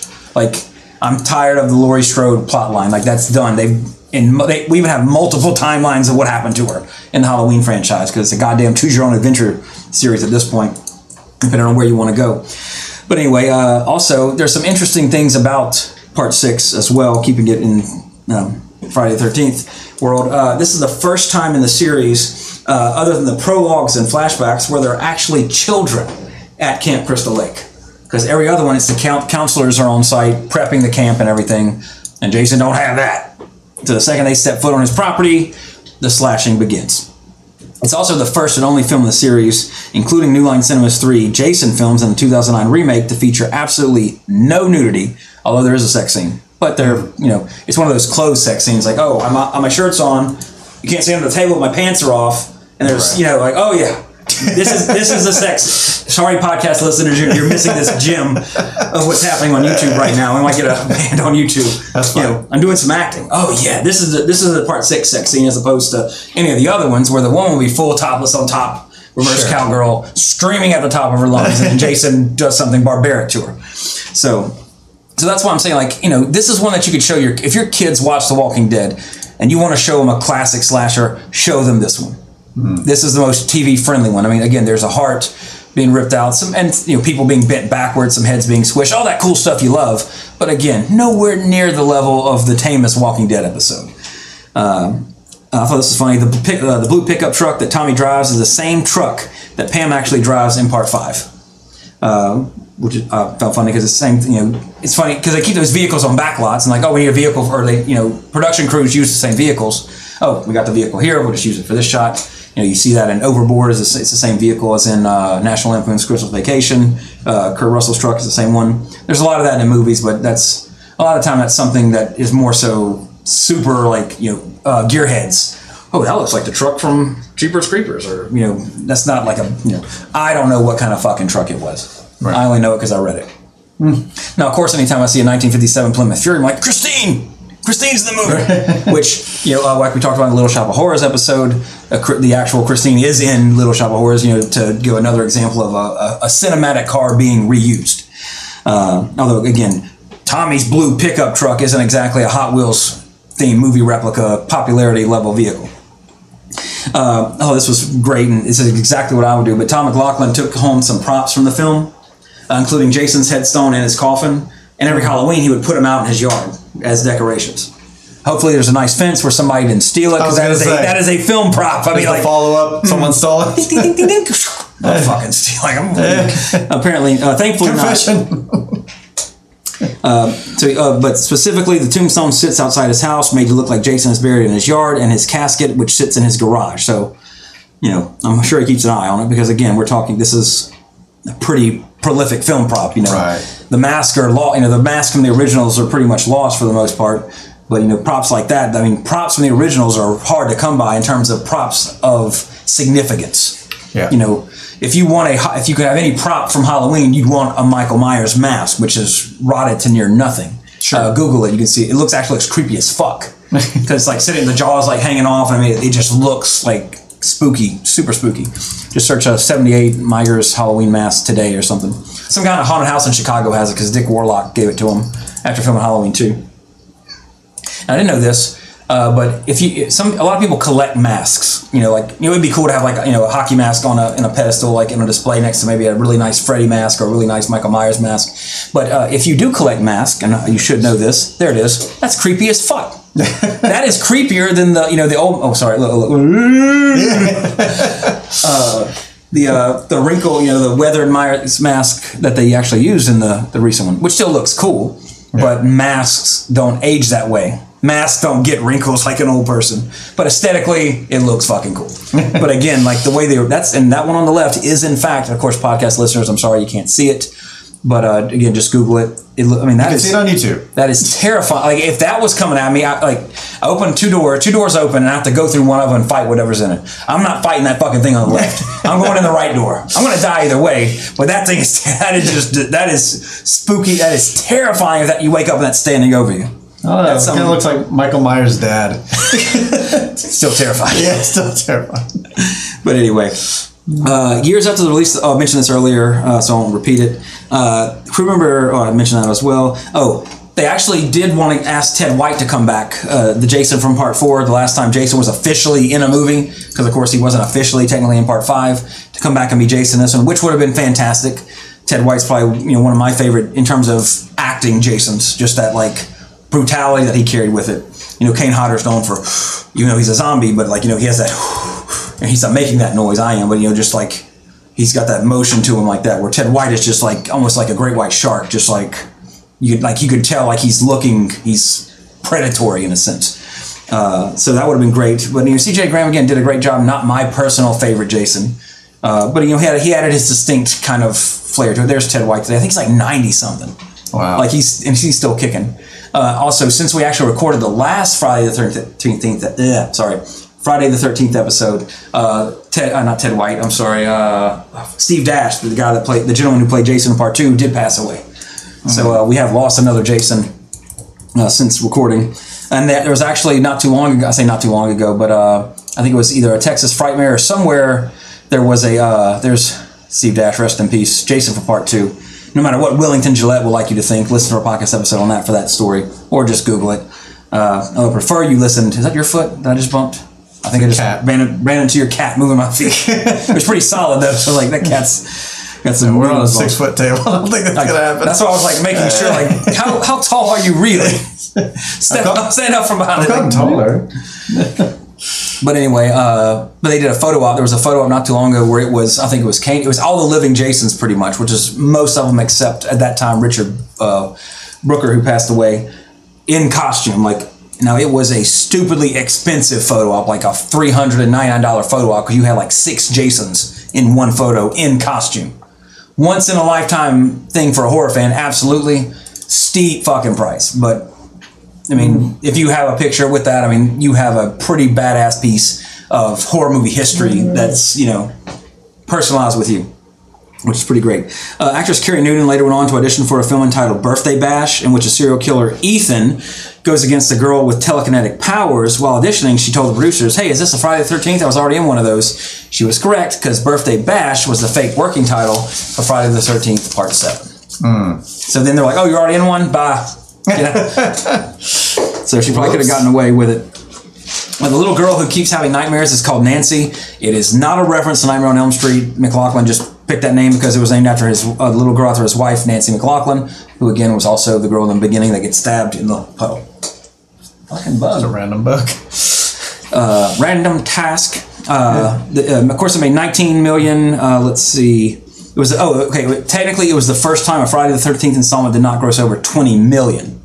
So, it- which again, it was everything we said was correct, but like kind of the the the where they wanted it, they expected it to pe or they wanted to get at least 20 million out of it. They got 19.4. I mean, are you really going to argue over 600,000 Yes. when you spent three? And that, when that's you know when you only spent three million. Sure. I mean, it's probably made over that now. Oh yeah, I mean rentals and Yeah. licensing. You gotta, you gotta wonder when they stop counting for this box office stuff. Yeah, I mean, of course, it's been obviously been re-released on you know all, all uh, every Friday the Thirteenth somewhere they do marathons. Yeah. Nowhere here, we're not cool enough for that shit. uh, you know, so anyway, the final scene uh, was shot.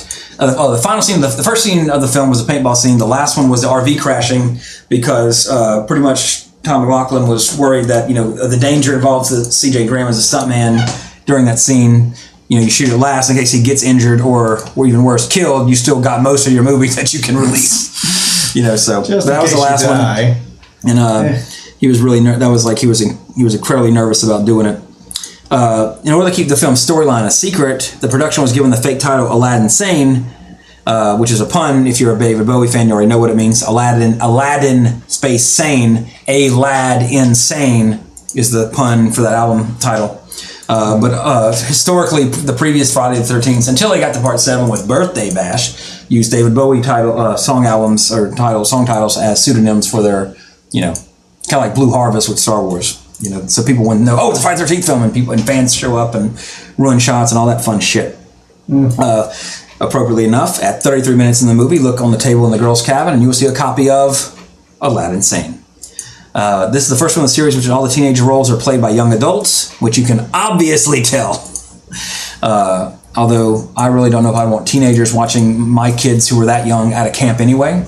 So I think it's, it, it works for the film because I never once thought, oh, these teenagers are getting killed. I'm like- I just thought, oh, these people who are running this camp are getting killed, and not the children. You know, it's like that never like they don't ever, you know, it's not they don't say like, oh, they should be teenagers, but they're not teen. They're you know, there are no. I don't think they say anybody's age. I can't remember. I wasn't paying attention, but I mean, nobody's. I don't think meant to be a teenager necessarily hmm. in this film. Now, you could say, oh, there's supposed to be 19 and 18 year olds, but I mean, they just like the first one.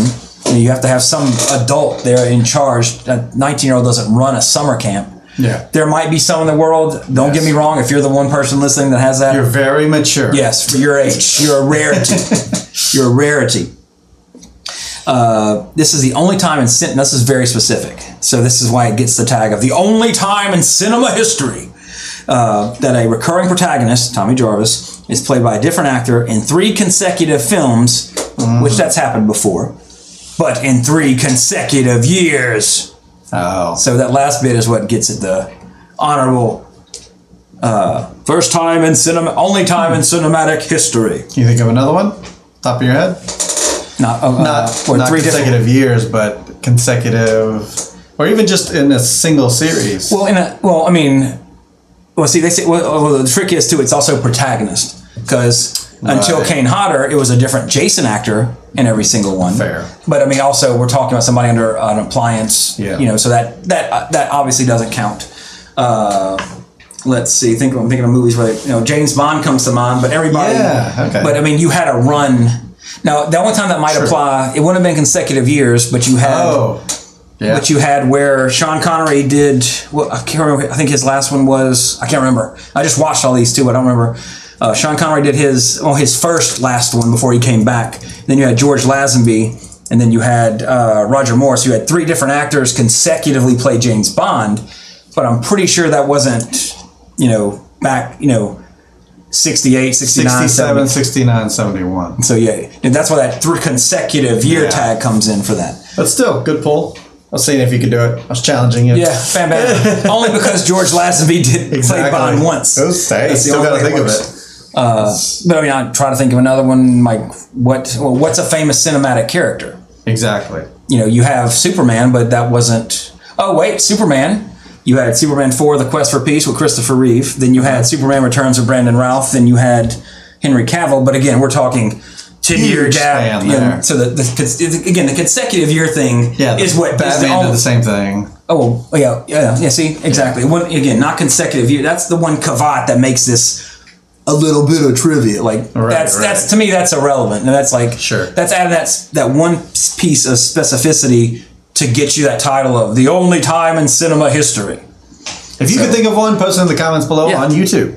If you're watching this on iTunes, That's leave us a n- review. that's not you know a, a, a superhero like a, a you know that's the, that's the trick is like what no yeah see I mean you have to go big for franchises like you know Yeah. trilogies tend to would have the same character the Matrix almost would qualify except the uh, old lady that replaced uh, the Oracle that passed away they did get the same lady you know the second lady didn't pass away too so that was only two that one that didn't get the, the three and those were almost consecutive so I mean, again, people who play Jason, uh, that doesn't count. You know, that is an antagonist for this particular specificity, specificity, blah blah blah of that. So, anyway, so yeah, like Jesse said, let us know if y'all can think of any. Uh, although the entire premise of the film is that Jason is resurrected from his grave, in the previous film, Part Five, it's mentioned that he was cremated. Oh, So they should open it up. There's the urn, stick in the thing, or, or he rubs the urn. Yeah. Will Smith comes out as Jason. Hey! dun, dun, dun. Ah, Kill, kill, kill. Ma, ma. You ain't never had a slasher like me. did you see that movie? Yes. Thoughts? Let's get to that Oh, in the. Back to the Future Gotcha, segment. Gotcha, gotcha. Spoiler alert. Oh. I liked it. Spoiler. Anyway, uh, uh, writer director Tom McLoughlin decided that Jason would not harm children because I mean, there's a, there's a great scene uh, that's freaky as fuck to me as a kid watching it, where the little girl's sitting there and Jason's standing over her in bed, terrifying, but he slowly leans over, just staring at her. Great, great, you know, reverse angle. You know, the girl praying in her sleep, like scared to death. Cut to Jason just getting closer and closer, and then of course he hears the noise. Jason leaves, but McLoughlin uh, in his Jason verse, as this is, you know, he his argument is Jason doesn't kill children because he what you know he is a child in his mind, like from Right. when you know. So you know, he's still a mass murderer. I don't think that necessarily plays into it, but I understand your reasoning, and because we're talking about somebody who just got resurrected by lightning bolt, I'll accept it. I mean, and that, that's normal because you know serial killers have a type. So that you know, you know, it makes sense that he, he kills these trespassers, these teenagers that are breaking the rules. You got to know the rules uh, in the film. So you know, that's not a big deal to me. Is that this part of the movie? Yeah, when he like that. To, that to me is terrifying. Like waking up, like and again, as a kid watching this on USA, up all night. You know, thankfully we, they, we cut to Rhonda Shear for commercial shortly after this to make me excited and happy and forget about this nightmare fuel right there.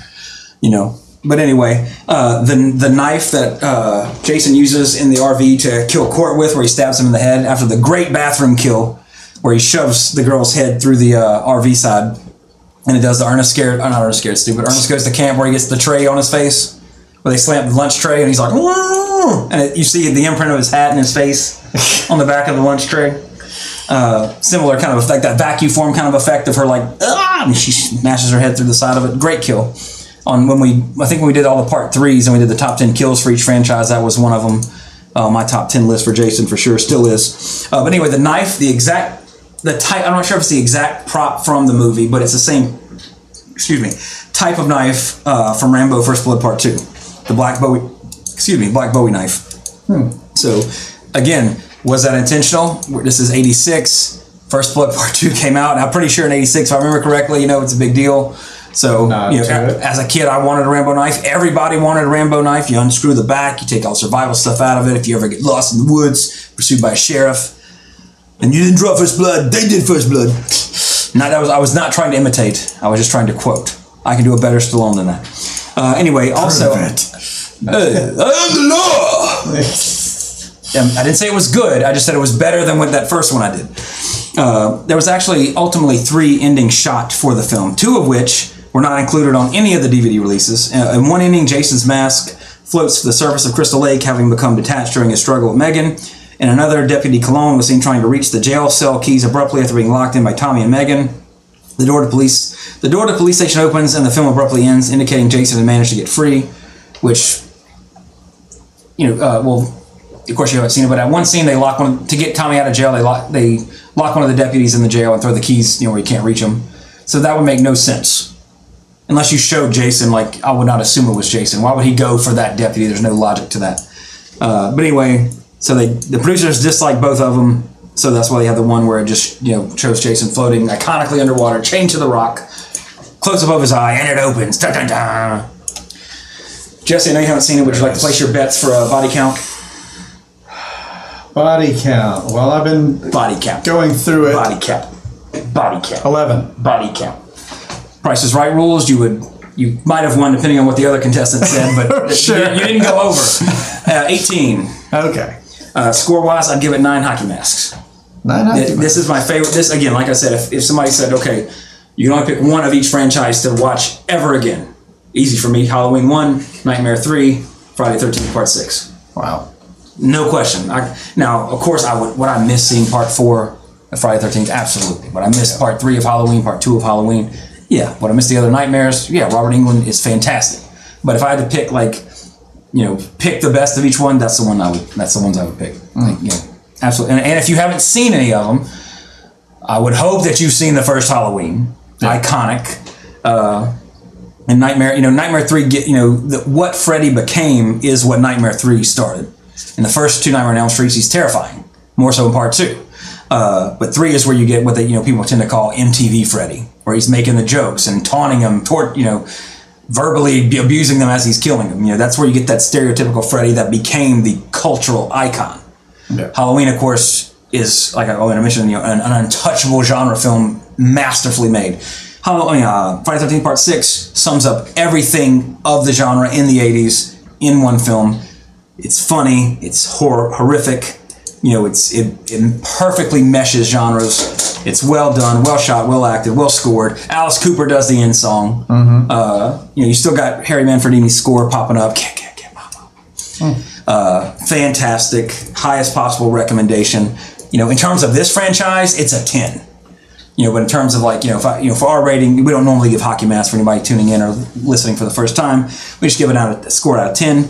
Oh, in hindsight, we probably should have done a score out of eighty to be more thematic. but maybe for '90s revisited, we'll do that. If it ever gets to that point, that is before I'm dead.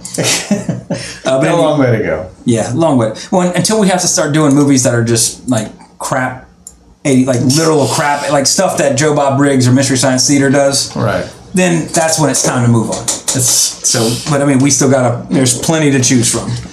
Uh, or, or I have to start doing all these like you know high strung best picture quality films of you know English people talking like you know when we start doing Last. Emperor or stuff like that you know uh, we'll probably bow out a little bit to go more to my wheelhouse of sci-fi horror and action. But anyway, in the real world, again, this came out August 1st, 1986. Nothing significant happened that day in terms of world history. If that's your birthday, happy birthday. That's very significant. Let us know. We'll use that if this ever, date ever comes up again. Uh, however, on August 6th, to tie it into our good friend in Tasmania, Ben Tasmanian Devil Wyatt, who, of course, is Australian adjacent, so to speak, in Tasmania, just picking Ben.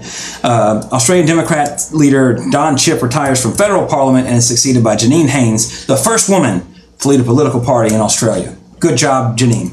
Or Janine. just kidding, didn't want to offend your Australians. Uh, but anyway, so yeah, and uh, that pretty much does it for all the fun, you know, that kind of stuff. Now we, this is our segment we like to call Back to the Future, where now we talk about all the modern stuff like Aladdin. Yeah. I haven't seen The Lion King, so I've seen, I've seen all the live action Disney remakes, aside from The Lion King. Aladdin was by far the best one. Hmm. Have you seen it? I haven't. I would, what I, you know, uh, I, like with uh, Beauty and the Beast, you know, or even The Lion King, which is not live action. There's one live action shot of that movie. Everything else is CG. That's not why. My, that's my question. Why? I know why. Because you're gonna make a shit ton of fucking money. I don't blame you on that. But uh, I think Will Smith, you know, you're in the shadow of Robin Williams, and that's a big fucking shadow. And there's there's parts that are you know you know a little bits pulled from it, but he I think he really does a good job of kind of making it his own. to where like you know I don't need to I don't need to compare him. I'm not sitting there thinking like I wish Robin Williams was in this. Right. You know, of course I do because I miss Robin Williams because Yeah. he's a comedic genius. You know he's not going to be. yeah, And, it, and if they did, somehow you know it wouldn't be authentic. do a deep fake Aladdin remake Totally. with uh, Robin Williams. Uh, but yeah, uh, Jasmine. Oh Jesus Christ! I told Autumn I found the second most beautiful woman in the world uh, when she came on screen. But uh, I'm sorry, I, I know I keep leaning back in the chair. Go. But uh, yeah. I should have known. I should have known that was that, that existed in the, on the internet these days. Yeah. But uh, you know, all like all the original like CG footage, you know, they did clean it up a bit. Uh, they did a, they did a good job with it. The guy that played Aladdin, look, you know, he he kind of copied or imitated the cartoon a little more, a lot more than Will Smith did. But uh, honestly, my if I it, I would have said I would say it was really really good, but Jafar was a complete pansy. It's like ah yes, Aladdin. Like he was not menacing, he was not threatening. Your villain has to be more interesting than your protagonist. Jafar's ah Jafar. Like it was there was no scenery to like you know you needed an Alan Rickman, John Travolta, Nicolas Cage kind of performance for that role. Like I had to be afraid like fearing for these protagonists. That's why Disney villains are so great. That's why in the car in this cartoon of Sleeping Beauty, Maleficent is terrifying. That's why uh, the evil queen is trying. She's trying to kill Snow White, and she's she is beautiful, but she has that. You know, it's e- you know she is evil, and it's you know it's of course it's voice acting in an animated cartoon, but that accentuates. You know they have they have a more a more difficult job because they have to accentuate that through their voice and everything. You know, so. Uh, Honestly, that's my only complaint with it. Uh, Guy Ritchie directed it. Strangely enough, Guy Ritchie Wow. directs. You know, which again, visually fantastic. Uh, but again, just I wish Jafar was not quite. You know, he should. I wish he. I wish the villain would have been better cast. Uh, I'm not sure who you could say. I'm trying to think off the top of my head. Um, when in doubt, go with Michael Shannon for all I care, because you know he's gonna be a good villain. You know, I mean, it's impossible for him not to be threatening when he's on, even when he's a good guy. Like in, in Mud, like he's a, you know he's a good character I that. don't but know whole- he fits the terrain. Oh, he does. Oh, absolutely, absolutely, he does not. Uh, oh, I just had one in my mind, but I forgot. It. I can't. I'm trying to think of his name.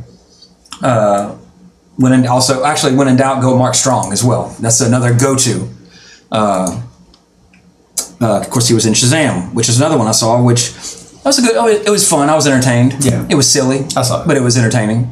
I would much rather Mark Strong have been Black Adam, although we know The Rock's, you know, getting lined up to do that, which is fantastic. What about that dude from uh, Scorpion King? You mean The Rock? no, the other one. I don't remember anybody from that movie except Kelly Hu and The Rock. Uh, the bad Oh wait, guy. oh, wait, hold on. I think, uh, is it the same guy? Oh, uh, Samo- the Samoan actor. Uh, oh, I'm probably way off. No, Or maybe I'm thinking of just the Mummy. who from? Oh, oh, uh, guy from the Mummy. like the, you mean uh, Arnold Vosloo, Or that who also played Darkman in the sequel to Darkman? But mo- most notably, Arnold Vosloo was always a good actor to me because he was Pik in Hard Target, the best goddamn Jean Claude Van Damme film. Oh, my God. Good old Van Damme month for that. Oh my, my take on that.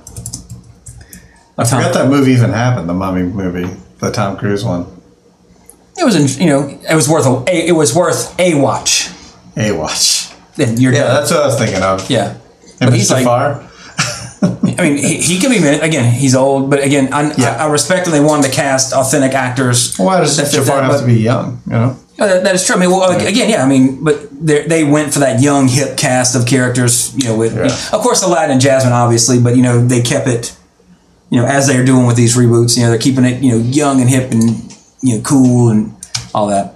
So cool. At least that's what I think they're trying to do. I don't know. But then because it's been nearly a year and I can't possibly remember everything that I've seen since then, I'm going through I'm, the wiki of 2019 films. Oh uh. Escape Room, Garbage, uh, Glass. I fucking loved Glass. I know a lot of people did not like it.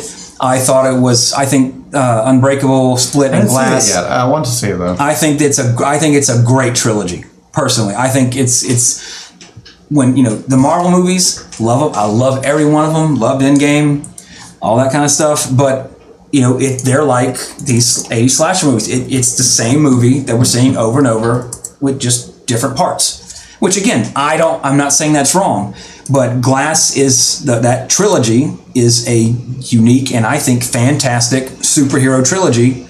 You know, at the end of Split, when he's like Mr. Glass, I'm like, holy shit. Mm-hmm. I thought, and I thought that was it, and then all of a sudden, like he's making one where he's combining, like holy, you know, it's the Shyamalan cinematic universe Yeah. of his good movies. Shyamalana Universe. Shyamalan. Hashtag Shyamalan universe.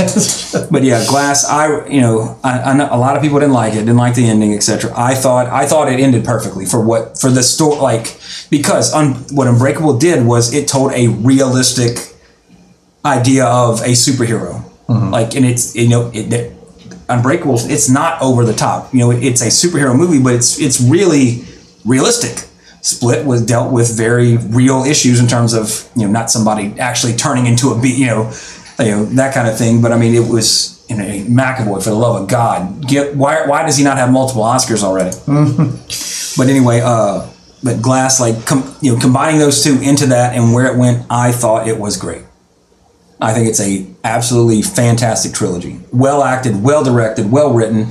Uh, when uh, the, the first the first thing I thought about Glass too, his son, the, the, the actor that played his son in Unbreakable is is his son in Glass. So it's like, you know, it's one of those movie universes where when you watch Unbreakable, then you watch Split, which came out however many years later, and then of course uh, Glass just came out last year, this year. You know, it's cohesive because you're seeing the same people playing those characters at that age, and it's it's it's it's great. Samuel kills it as always. You know, I like this is a Samuel I like the reserved mm-hmm. Samuel, not not these motherfucking snakes on this motherfucking plane. Or I'm Nick Fury. I'm gonna get the Avengers on them. You know, I mean, like this is this is you know because you know a lot of people think you know I mean you know Seth, Seth Rogen's pretty one dimensional. You know, I'm gonna do this role. I want to try to do something. Samuel he does himself a lot, you know, but the mo- mother- motherfucker can act. you know, I mean, you know, I mean, of, co- of course he can act. Don't get me wrong, but I mean, he he has range. He's not just, you know, when he he's not that Tarantino character Yeah. that he's, you know, he is in pop culture, which which is why you have snakes on a motherfucking plane because you know that that movie is birthed from Samuel L. Jackson, Yeah. his his his uh, fake persona, so to speak. But he's phenomenal in Glass. Uh, let's see. Shout out to Clint watching us live on YouTube. Hey, Clint. Uh, We're going over his movies that he watched in 2019 because we're ca- got a lot to catch up. On. Yeah, Lego Movie Part Two, the second part, worth a watch. Did you see that one? Lego Movie Part Two. I did. The uh, reprise version, uh, alternate version of Everything Is Awesome. It brought tears to my eye. That was a great moment in that movie. Totally unexpected when the, when you know everything is. Awesome. It was great. Like, I, I love when you can transpose something like that. When somebody effectively tra- actually attempts to transpose something and does it to effect. Right. Unlike the latest Liam Neeson revenge thriller, Cold Pursuit. Cold Pursuit. Okay, I didn't know it was a comedy, but it's pretty much it's pretty much a comedy. Like the trailer does not make you think that it's like what it is, but it, it's pretty. It doesn't take itself seriously. Huh. It's it's okay. Comedy's the wrong word. It's a quirky action film. It's you know revenge movie. It's not. The trailer makes it look like it's another Taken. It's which it basically is, but then it kind of gets you know just kind of silly, really silly. Uh, Crack jokes a lot.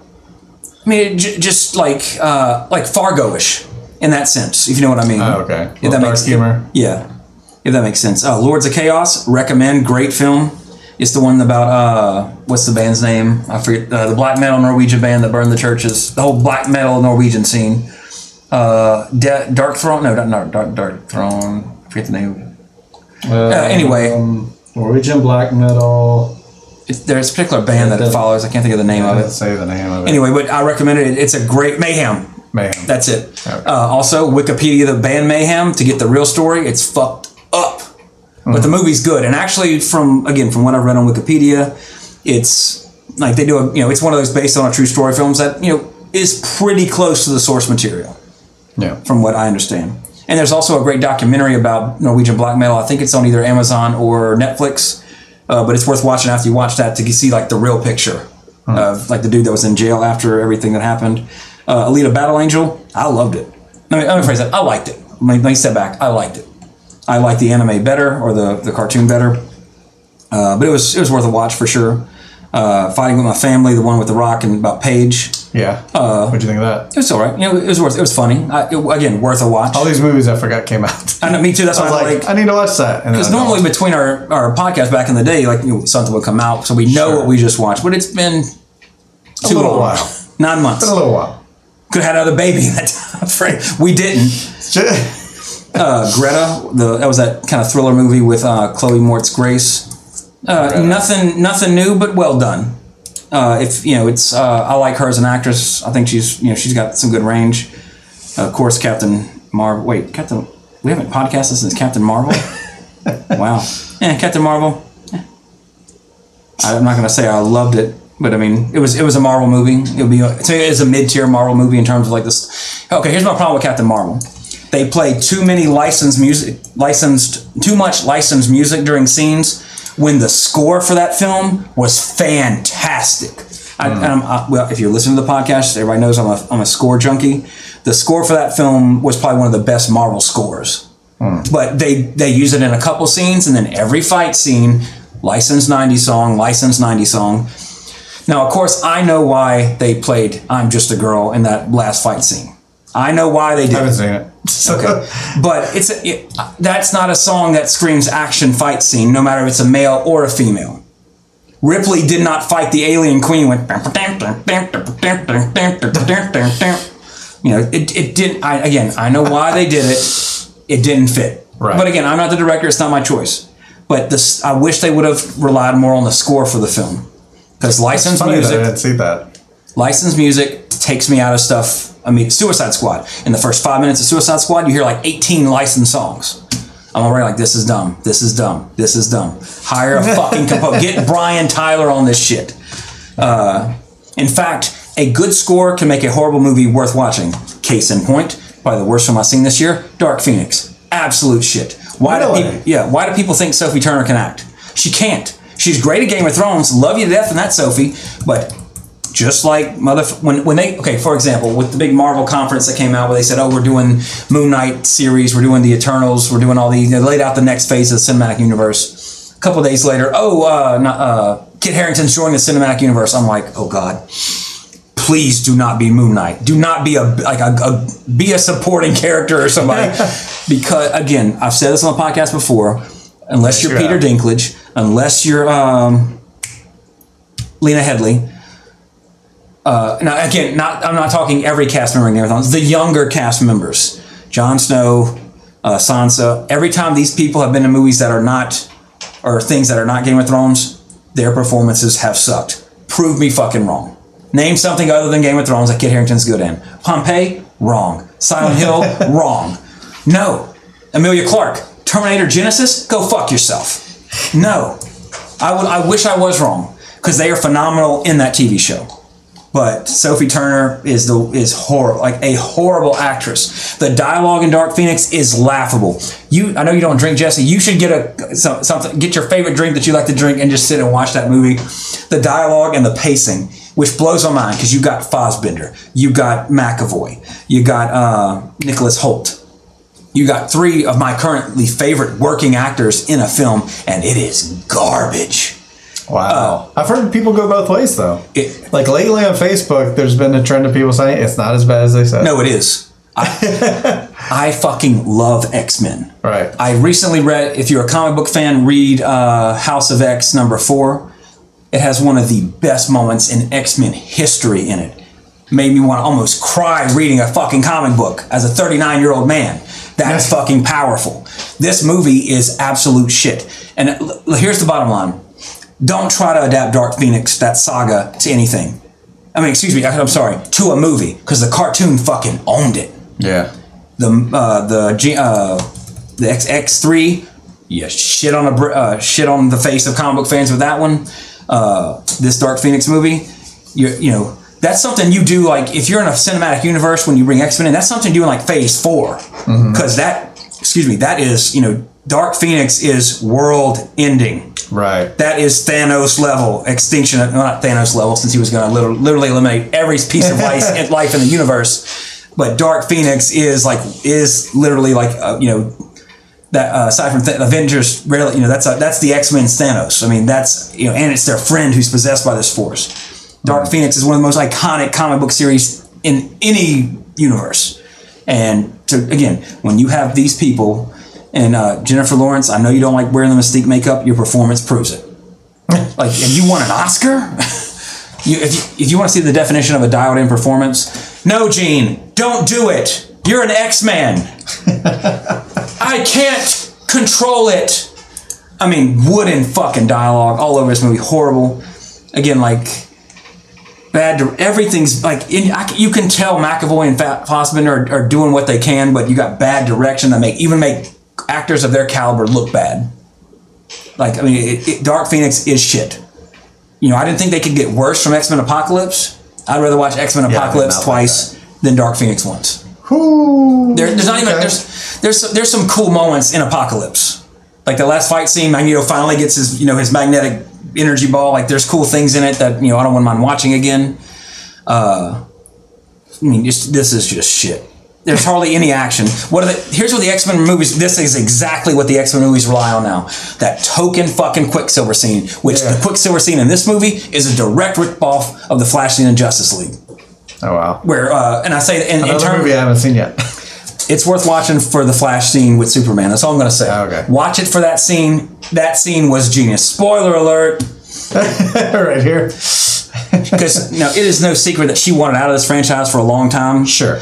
But they wait till the last one to kill her off. so she, they're like, "Fuck you, Jennifer Lawrence."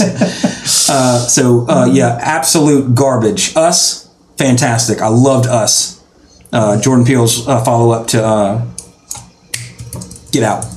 Uh, Dumbo, garbage, skip it. Even the great Colin Farrell, in my opinion, uh, couldn't salvage that one. Or, or Danny DeVito. That's where you take an idea and you put too much story into it and that didn't need it. A movie about a flying elephant goes where that goes? No. I mean, dumb. Dumb is right. Dumbo. I mentioned Shazam, worth watching. Okay, here we go. Pet Sematary. Again, we know my feelings of horror movie remakes. Uh, good friend of the podcast and uh, Facebook friend as well, Roger Russell. He he really liked it. I did not like it. Again, there's a lot of CG in it. There are some great moments in it, but they it just I don't know. It, uh, and is was the original better? Yes. I don't want to sound like that person that automatically says that, but it was. I'm not saying the acting was better in the first one. I had uh, when they said they cast uh, John Lithgow as Judd, I was like, oh, that's that is actually really good casting. You know, uh, not Dale Midkiff because that's the guy from the first one, but Jason Is- Jason no Jason Clarke in this one. I like him. He's a good actor. He unfortunately gets put in a lot of shit movies, Terminator Genisys, uh, but he's a great actor. Uh, to me, I think I like again. I praise the idea of trying something new, but as I'm watching Pit, the remake of Pet Center, I'm like, okay, I see exactly where this is going. This is a fake out. This is what they're doing. Uh, so okay, I don't want to talk. I'm not gonna talk about it because uh, I'm not gonna reveal like, ooh, the twist right. or whatever. Because that, that just if if you like, you, it's worth watching if you like the original just to see. It's not. It is not a you know the thing type remake. I'm I'm now this is one where it's really divisive. Some a lot of people I see online, you know, it's kind of like one of those 50-50 kind of things. Half the people really love what they did with it, other half don't like it. It's not because I love the first one so much. It's just the first one was spooky, was creepy, was terrifying, and it didn't use CG Yeah. for shit. Because again, nothing CG is scary. And when I say CG in this one, I'm talking like you know there's some enhanced like CG type stuff. I'm not saying like a whole bunch of stuff is CG. The Pascow character is completely like almost disregarded in that one, etc., etc. Anyway, uh, let's see. Hellboy, the David Harbour Hellboy, missed opportunity. Of course, everybody loves David Harbour because of uh, Hopper from Stranger Things, which Stranger Things season three, fucking fire. Yeah. Did you I watch did it? see that. And just so you know, just just what we can clarify, the Neverending Story has been on my current playlist since I've had a fucking iPhone. So I'm just saying because it's all cool now. Oh, Neverending Story, Neverending, bitch! I was singing that shit in the '80s, like that, and that's because that's who Stranger Things is really for. Now it's of course it's for everybody. You know, I'm not trying to sound like a crotchety old man, but you know, when that scene happened, I was like, I did that. You know, I wasn't saving the world singing it, but every kid that grew up in the '80s when they w- would sing, go around singing Neverending Story. Yeah. Mo- most of you did, and you know what I'm talking about. When that scene came up, I was just like, I had the biggest fucking grin on my face. It was so well. That was so well done. Because if they, if the Duffer Brothers can do one thing, well, first of all, they completely redeemed themselves after Stranger Things season two. Yeah. In my opinion, season three was just got like a, a it, it stuck to the point. It told the story. It didn't miss a beat. Such fant, you know, and they they knew what they needed to do for those characters. They didn't do the whole Eleven goes to Chicago and becomes a punk with her hair slicked back. That episode. That is still like that, that, that is all I remember from season two. right. Like in my, my opinion, it should have just gone straight to season three. Like if I ever rewatch it, I would probably skip season two, or at, at, le- at the least skip that episode. So when I watch with my daughter Violet, she's like, "Why is Eleven on a bus?" And then the next episode, she's coming back from a bus. We don't talk about that. you know, and everyone's like, "Oh, Billy's such an asshole." And I think when we were talked about it on the, when we were talking about season two on the on this podcast, Billy's a fantastic character. Who's an who's a douchebag? Like, no, that's his character. He's protecting his sister. He's doing what an older brother would. Now, of course, it puts him at odds with Steve in season two. Now I'm remembering more of season two, so I do remember more of that one episode. Uh, but you know, like, oh, you oh, Billy, oh, he's the villain in season three. No, like that scene at the end, that is fuck, that is a beautiful scene. And then, oh my god, uh, Hopper's letter that they read, like that. That is perfect writing. That is like that. I, I wish like if I ever have to write something beautiful to my daughter, I could write something one tenth that profound and beautiful. Yeah.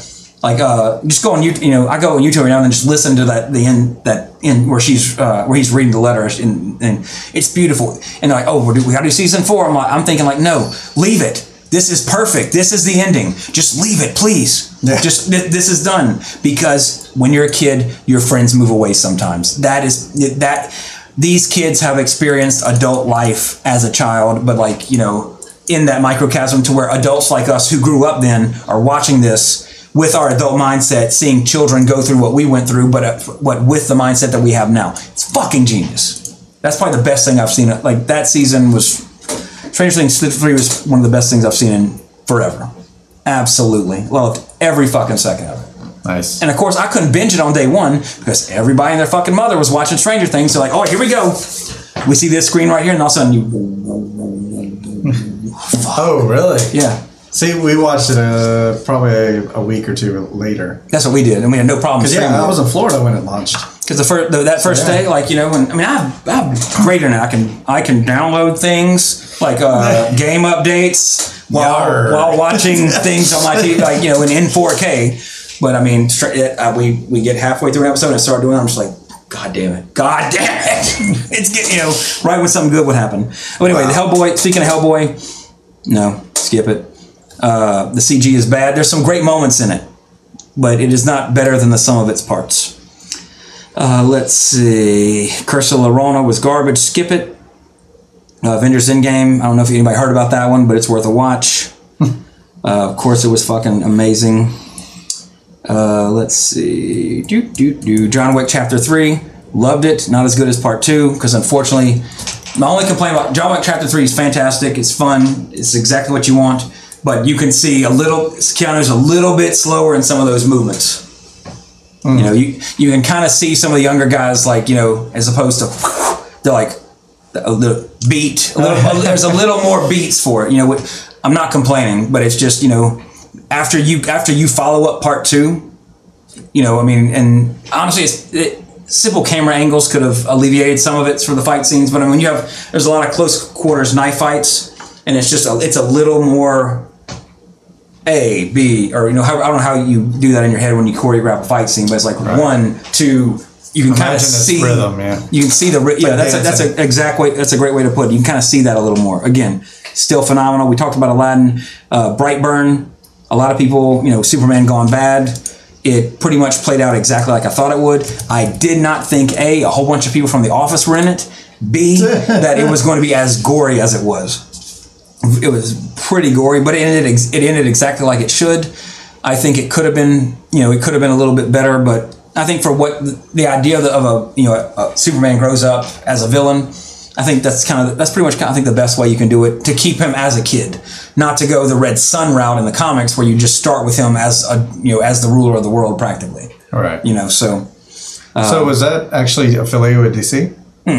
Oh, well. It is affiliated, however, with like James Gunn's superhero universe in terms of at the end they show uh, Rainn Wilson's character from Super. I, forget, I forget what he calls himself, but like, Yeah, they, yeah, yeah. so it does take place in that same universe.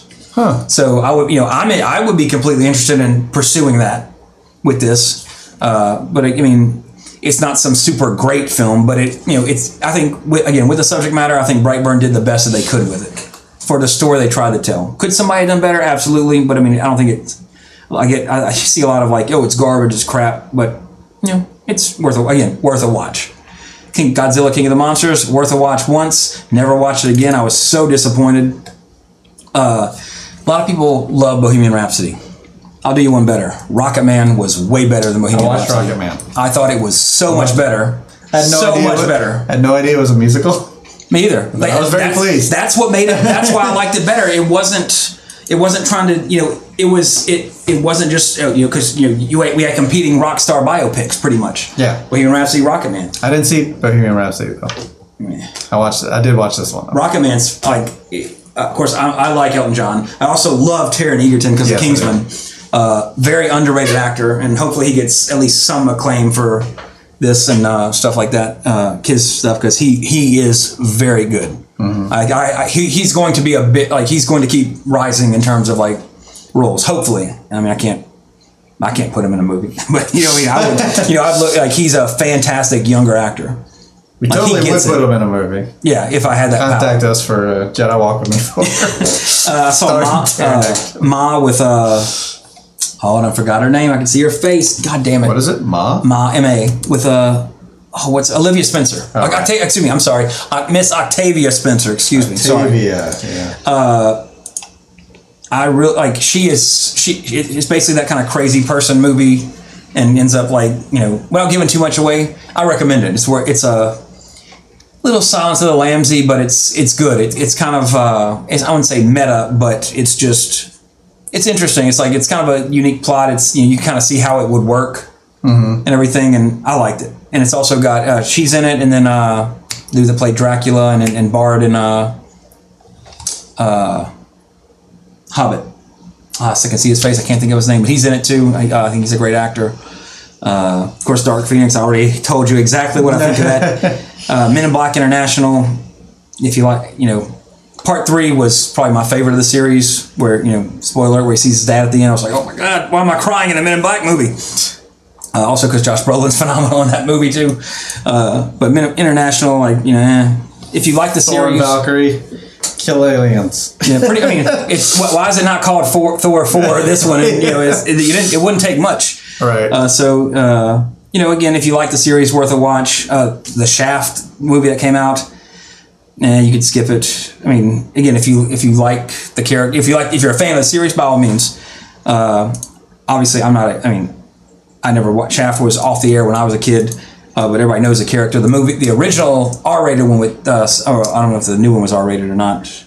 Doesn't say. Uh, but the original remake, so to speak, with Samuel L. and Christian Bale, love that one. Uh, the Dead Don't Die, I recommend it. It was fun. The new one, I mean the original and the new one, him. I The forget his one. name. The new one. Okay, I forget his name. I can't think This of guy. it. Yeah. Post it in the comments below on YouTube. And win a you're no watching prize, a fabulous Marvel no prize. this. yeah. What's this guy's name? I can, I swear, I know it. Like I, because I, he, when he pops up, I'm like, oh yeah, blankety blank name that I can't think of right now, but uh, he's he's a he's one of my favorite actors right now. Got something for uh, the comments. There you go. Uh, the Dead Don't Die, uh, the Jim Jarmusch film with Bill Murray, uh, Adam right. Driver, Chloë Sevigny, Tilda Swinton, all star cast. Uh, if you know who Jim Jarmusch is, this is a Jim Jarmusch film. So it's it's gonna have that quirky. Oh, and, and the great Swinton.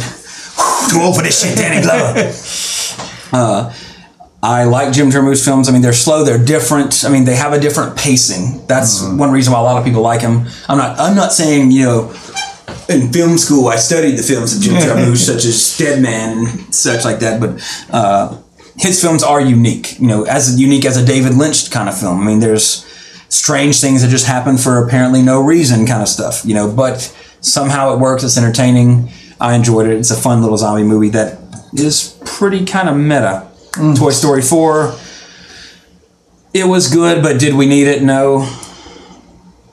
Uh, yesterday, I haven't seen it. I want to see that though because it's a Danny Boyle film. Yeah. Didn't get to see Spider Man Far From Home. Haven't seen Midsommar. Want to see Crawl really badly. Uh, Lion King haven't seen.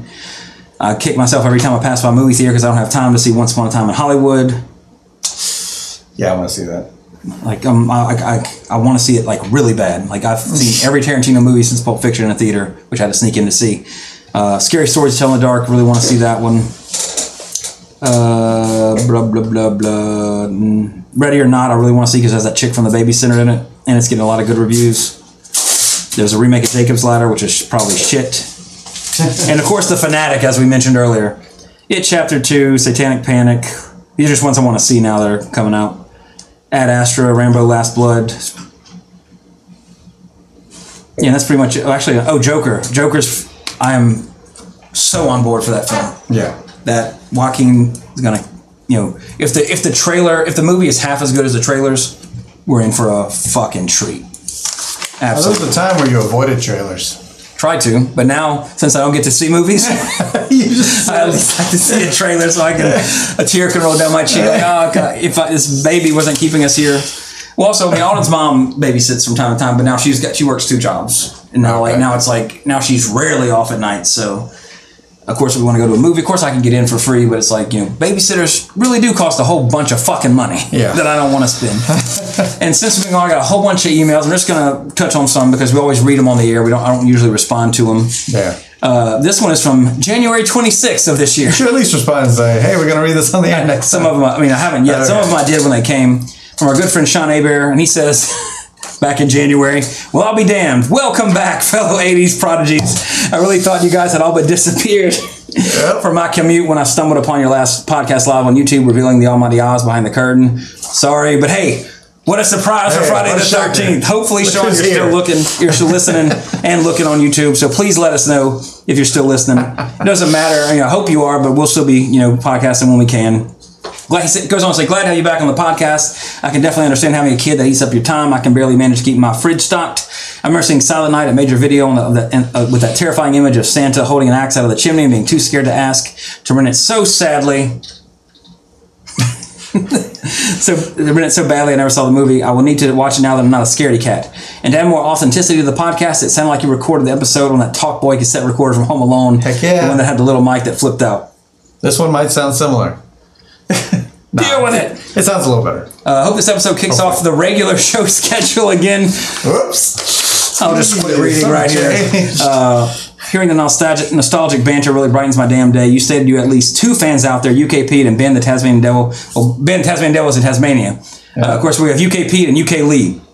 So, Sean, so- rest assured you're at least three me down with me down here in New Orleans. Cheers, friends, and nice. always appreciate the good man Mardigan reference. Sean, Sean's the one that I think one of them say worked at the Audubon Zoo and did the That's uh, right. does all that stuff. So, Sean, I hope you're in good health. I hope you're still listening. if not, you'll probably you know after a few more episodes, you'll be like, hey, wait a second, they're back, and then you'll be Yeah. like, oh, then you will you two will share t- shed tears of joy that we're back. uh, Ross Jacobs says uh, this is the first time he emailed. He, last time he uh, emailed me, emailed us. Excuse me, I'm sorry. I'm talking fast because I'm I'm getting tired. I'm running out of gas. Been working all been day. almost two hours. I've Been working all day, and then I Long gotta- show. Long talking show. to people at work and customers all day, and I got to talk to talk to you guys. But hey, this one's the fun one. Now, this is the one I like doing. But anyway, uh, '90s revisited is his question mark is his subject. Ross Jacobs, which is Ross Jacobs at yahoo.co.uk. So yet another Ah, United Kingdom yeah. user. I'm assuming, unless that's a fake big email from somebody. Uh, I he need to do our UK tour. Exactly. if only I'd have known this when I was there five years ago. Uh, hey guys, my wife and I are regular listeners and subscribers to your Age Visited podcast as well as your YouTube videos. Hopefully you, you're on the you find the new channel or this is the same channel we were on before, right? Yes. Okay, so We you'll still see it. all that. So again, sorry you missed this. Sorry we had the absence. I mean, life gets in the way. Unfortunately, this is a passion project. You know, we do this for Mm-hmm. fun. This is not something that we get money from. It's all just to have fun. So, you know, sometimes life gets in the way. Hopefully, again, this is the start of, you know, at least something regular, I hope. But we'll go from there. I said that last time, uh, nine months ago. We'll see. I mean, I do regular shows on Twitch, so maybe Yeah, you can do you- if you- a regular you- Thursday show. I think uh, It could work. Like, oh, we're- me and Jesse are going to talk about getting a little home studio set up. So if I can't make it over here, we can at least do something to have something out there to have some content. Yep. So then eventually we can get to 90s revisited. Yeah. So anyway, he says, My wife and I are regular listeners. I mentioned that, blah, blah, blah.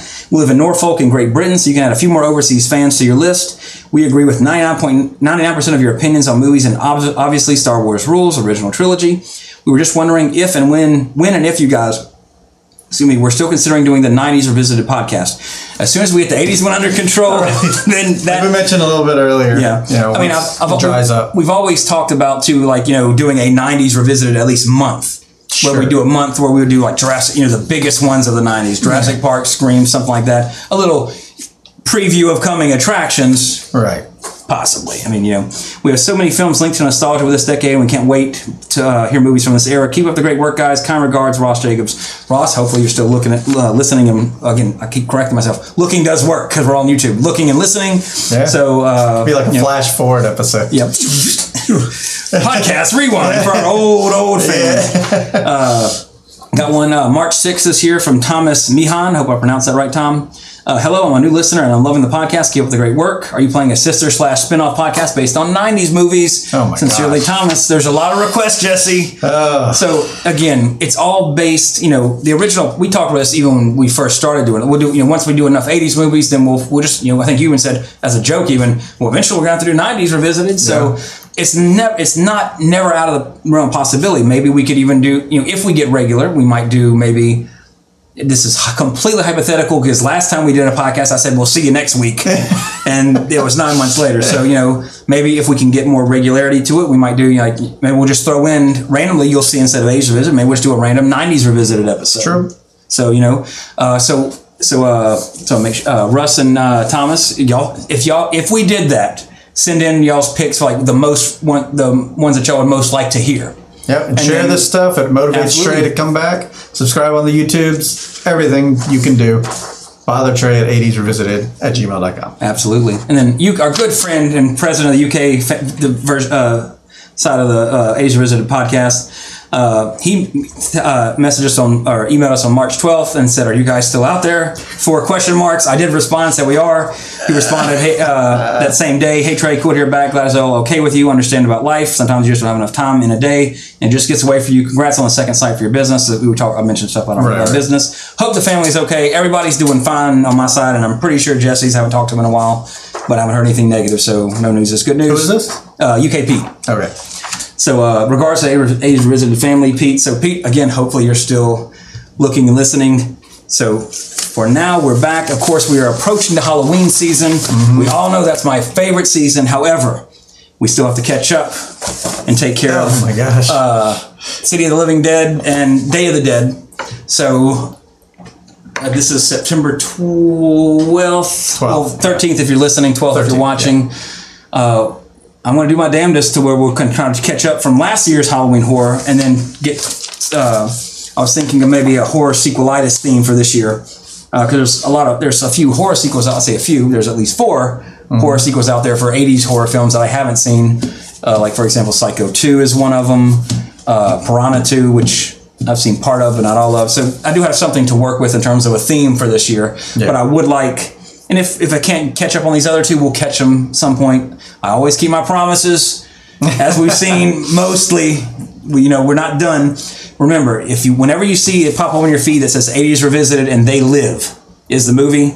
As I've said before, that that is the last over. episode of '80s Revisited. Right. We're say we started with a John Carpenter film. We're ending with a John Carpenter film. So, barring an act of God or an unplanned horrific slasher event tomorrow for in my, our lives when it's actually Friday the Thirteenth for us, yeah. we will be doing this podcast until you see They this live. week on '80s Revisited. They live.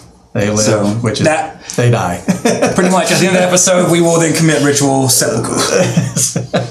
so, or we get into an eight minute long fight like in. oh yeah, there you go.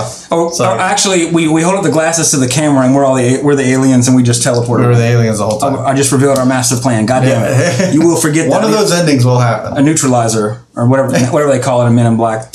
Forget I said that. Take it back. It was dumb. So the plan is next time, next episode. Oh wow! Not even committing to next week. No.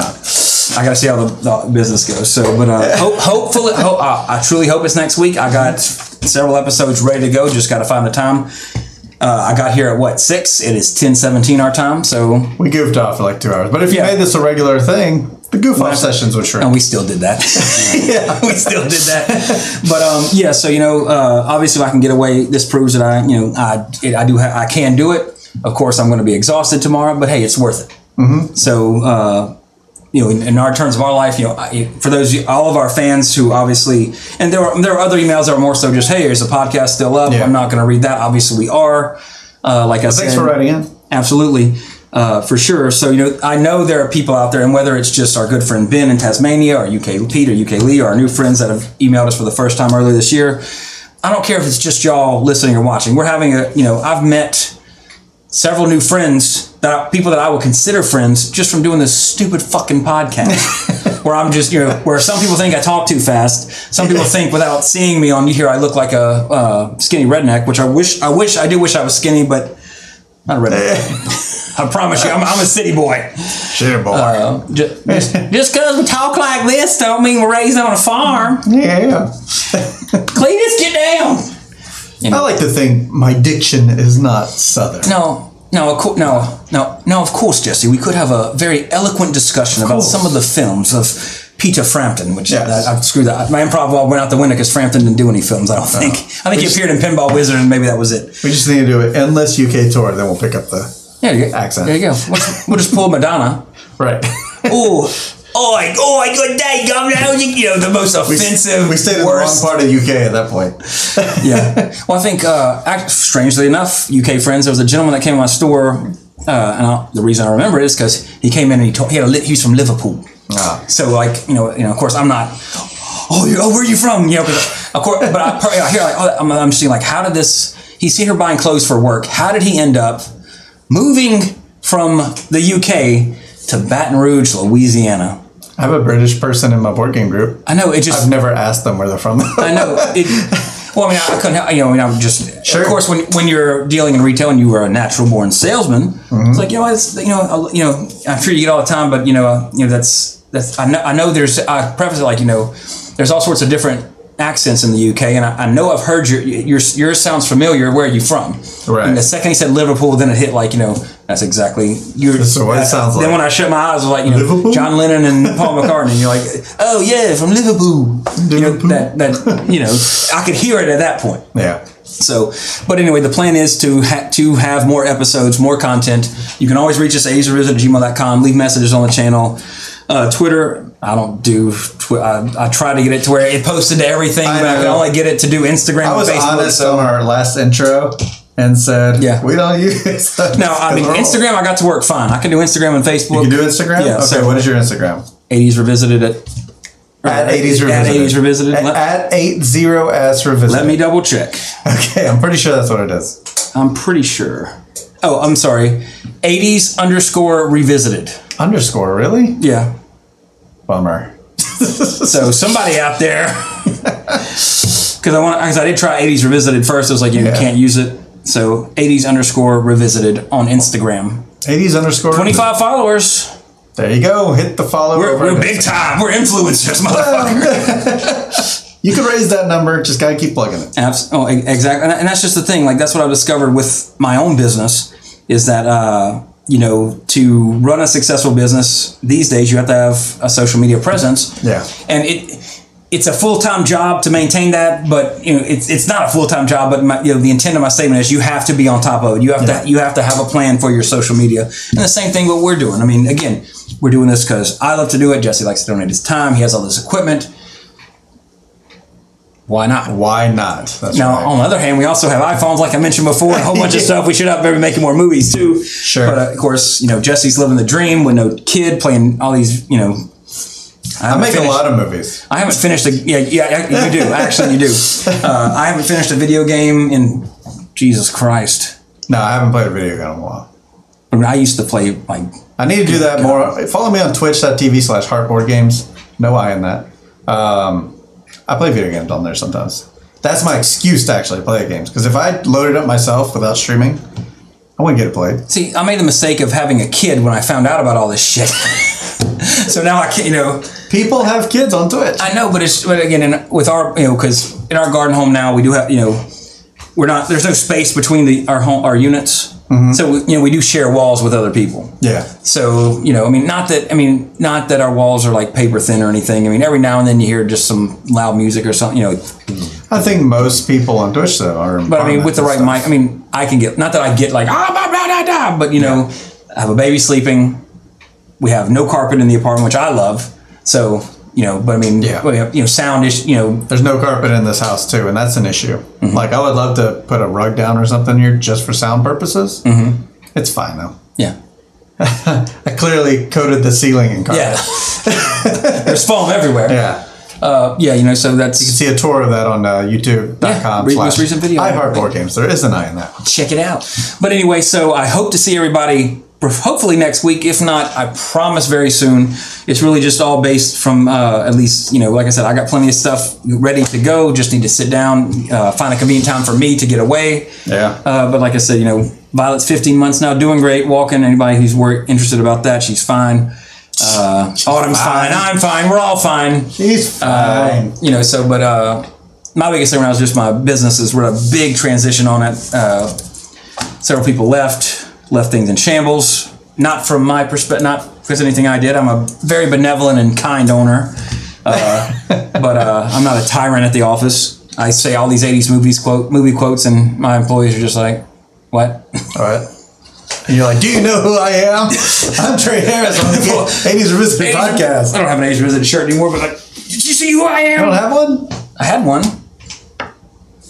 Well, you can get one on redbubble.com. Search 80s Revisited on redbubble.com. No, you, no, you had no. I didn't have. I didn't have one from you. It was a different one I had from you. It wasn't like because it was too big or something. Remember? I don't remember. But Anyway, that, that's something me and. Jesse talk about. You don't need to hear this. It's Yeah. a lovers lovers squabble. But anyway, until next week. If we can come back next week, we'll finish up Halloween Horror from last year, which we City of the Living Dead and Day of the Dead. Might even try to do a combined episode because I ain't got much to say about the City of the Living Dead because great film, but there's not much to say about it. Mm-hmm. It's an Italian dubbed English film, and eh, it's got some very notable gore. That's why we're doing it. It's very famous for that. It's a Fulci film. So, uh, or no, a Gallo. I'm sorry, I'm, I might be getting my uh, Italian directors mixed up. No, it's Fulci. I was right. Boom. and of course, Day of the Dead. The late great George Romero was supposed to cap out Halloween Horror last month when we were doing all the zombie stuff. So we'll try to get that wrapped up, get that done because I promised we would. And then after that, we'll look at Halloween Horror for this year because let's see, I don't, I don't have to see an October calendar. Just seeing how many, uh, roughly how many episodes we would need for October. if you release Depends on what day we do. Yeah, what day? Four or five. if we do the third, it would be five, Five, that yeah. Thursday because that'd be If three you did ten- all Friday releases before. Yeah, but I always like to do something special for Halloween. So Yeah. But if we made Thursday the day, it'd be fine. yep, we can do it. I just gotta Motivate Trey. money helps. Subscribe on. YouTube. In the long run, maybe money. Oh, and an O before I forget. Yeah, maybe. Nah, it's not. Uh, I but I do Everyone's want. doing Patreons now. I think that's like, hey, guy. You know, I don't know. I just. If you make the content worth it, it's worth it. I agree. Most of the time, it's, uh, what- If it's. what I see, what's on Patreon is like, hey boys, see my cosplay? Oh, no. Want to see my naughty pictures? I have a Patreon for for, for, uh, for, for okay, our, I have yeah. board games. It motivates me to make more stuff.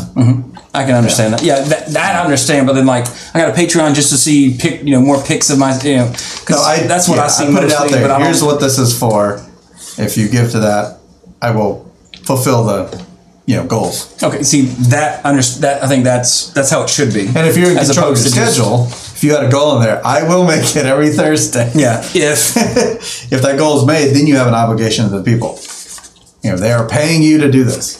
So yeah, of course. But I mean, I, I, I would more so rather if I get if we a, if we ask a question or we you're have like behind a, the scenes right now. yeah, this is yeah. Y'all can y'all can tune out if you want. This, this will probably be actually let's end the podcast and we'll continue talking. Okay. So if you have anything to say about that, send them an email. How 80s feel about gmail.com. Patreon and all 80s that underscore visited on Instagram. Shout out to our good friend Ben, the Tasmanian Devil, uh, in uh, with the Something Something Podcast Network. Ben is a podcast machine. I've said Literally that the before. something something podcast, Podcast Network. You did not Yeah, forget yeah. the name. Yeah, I did forget the name. That's what it's called. Good name, by the way.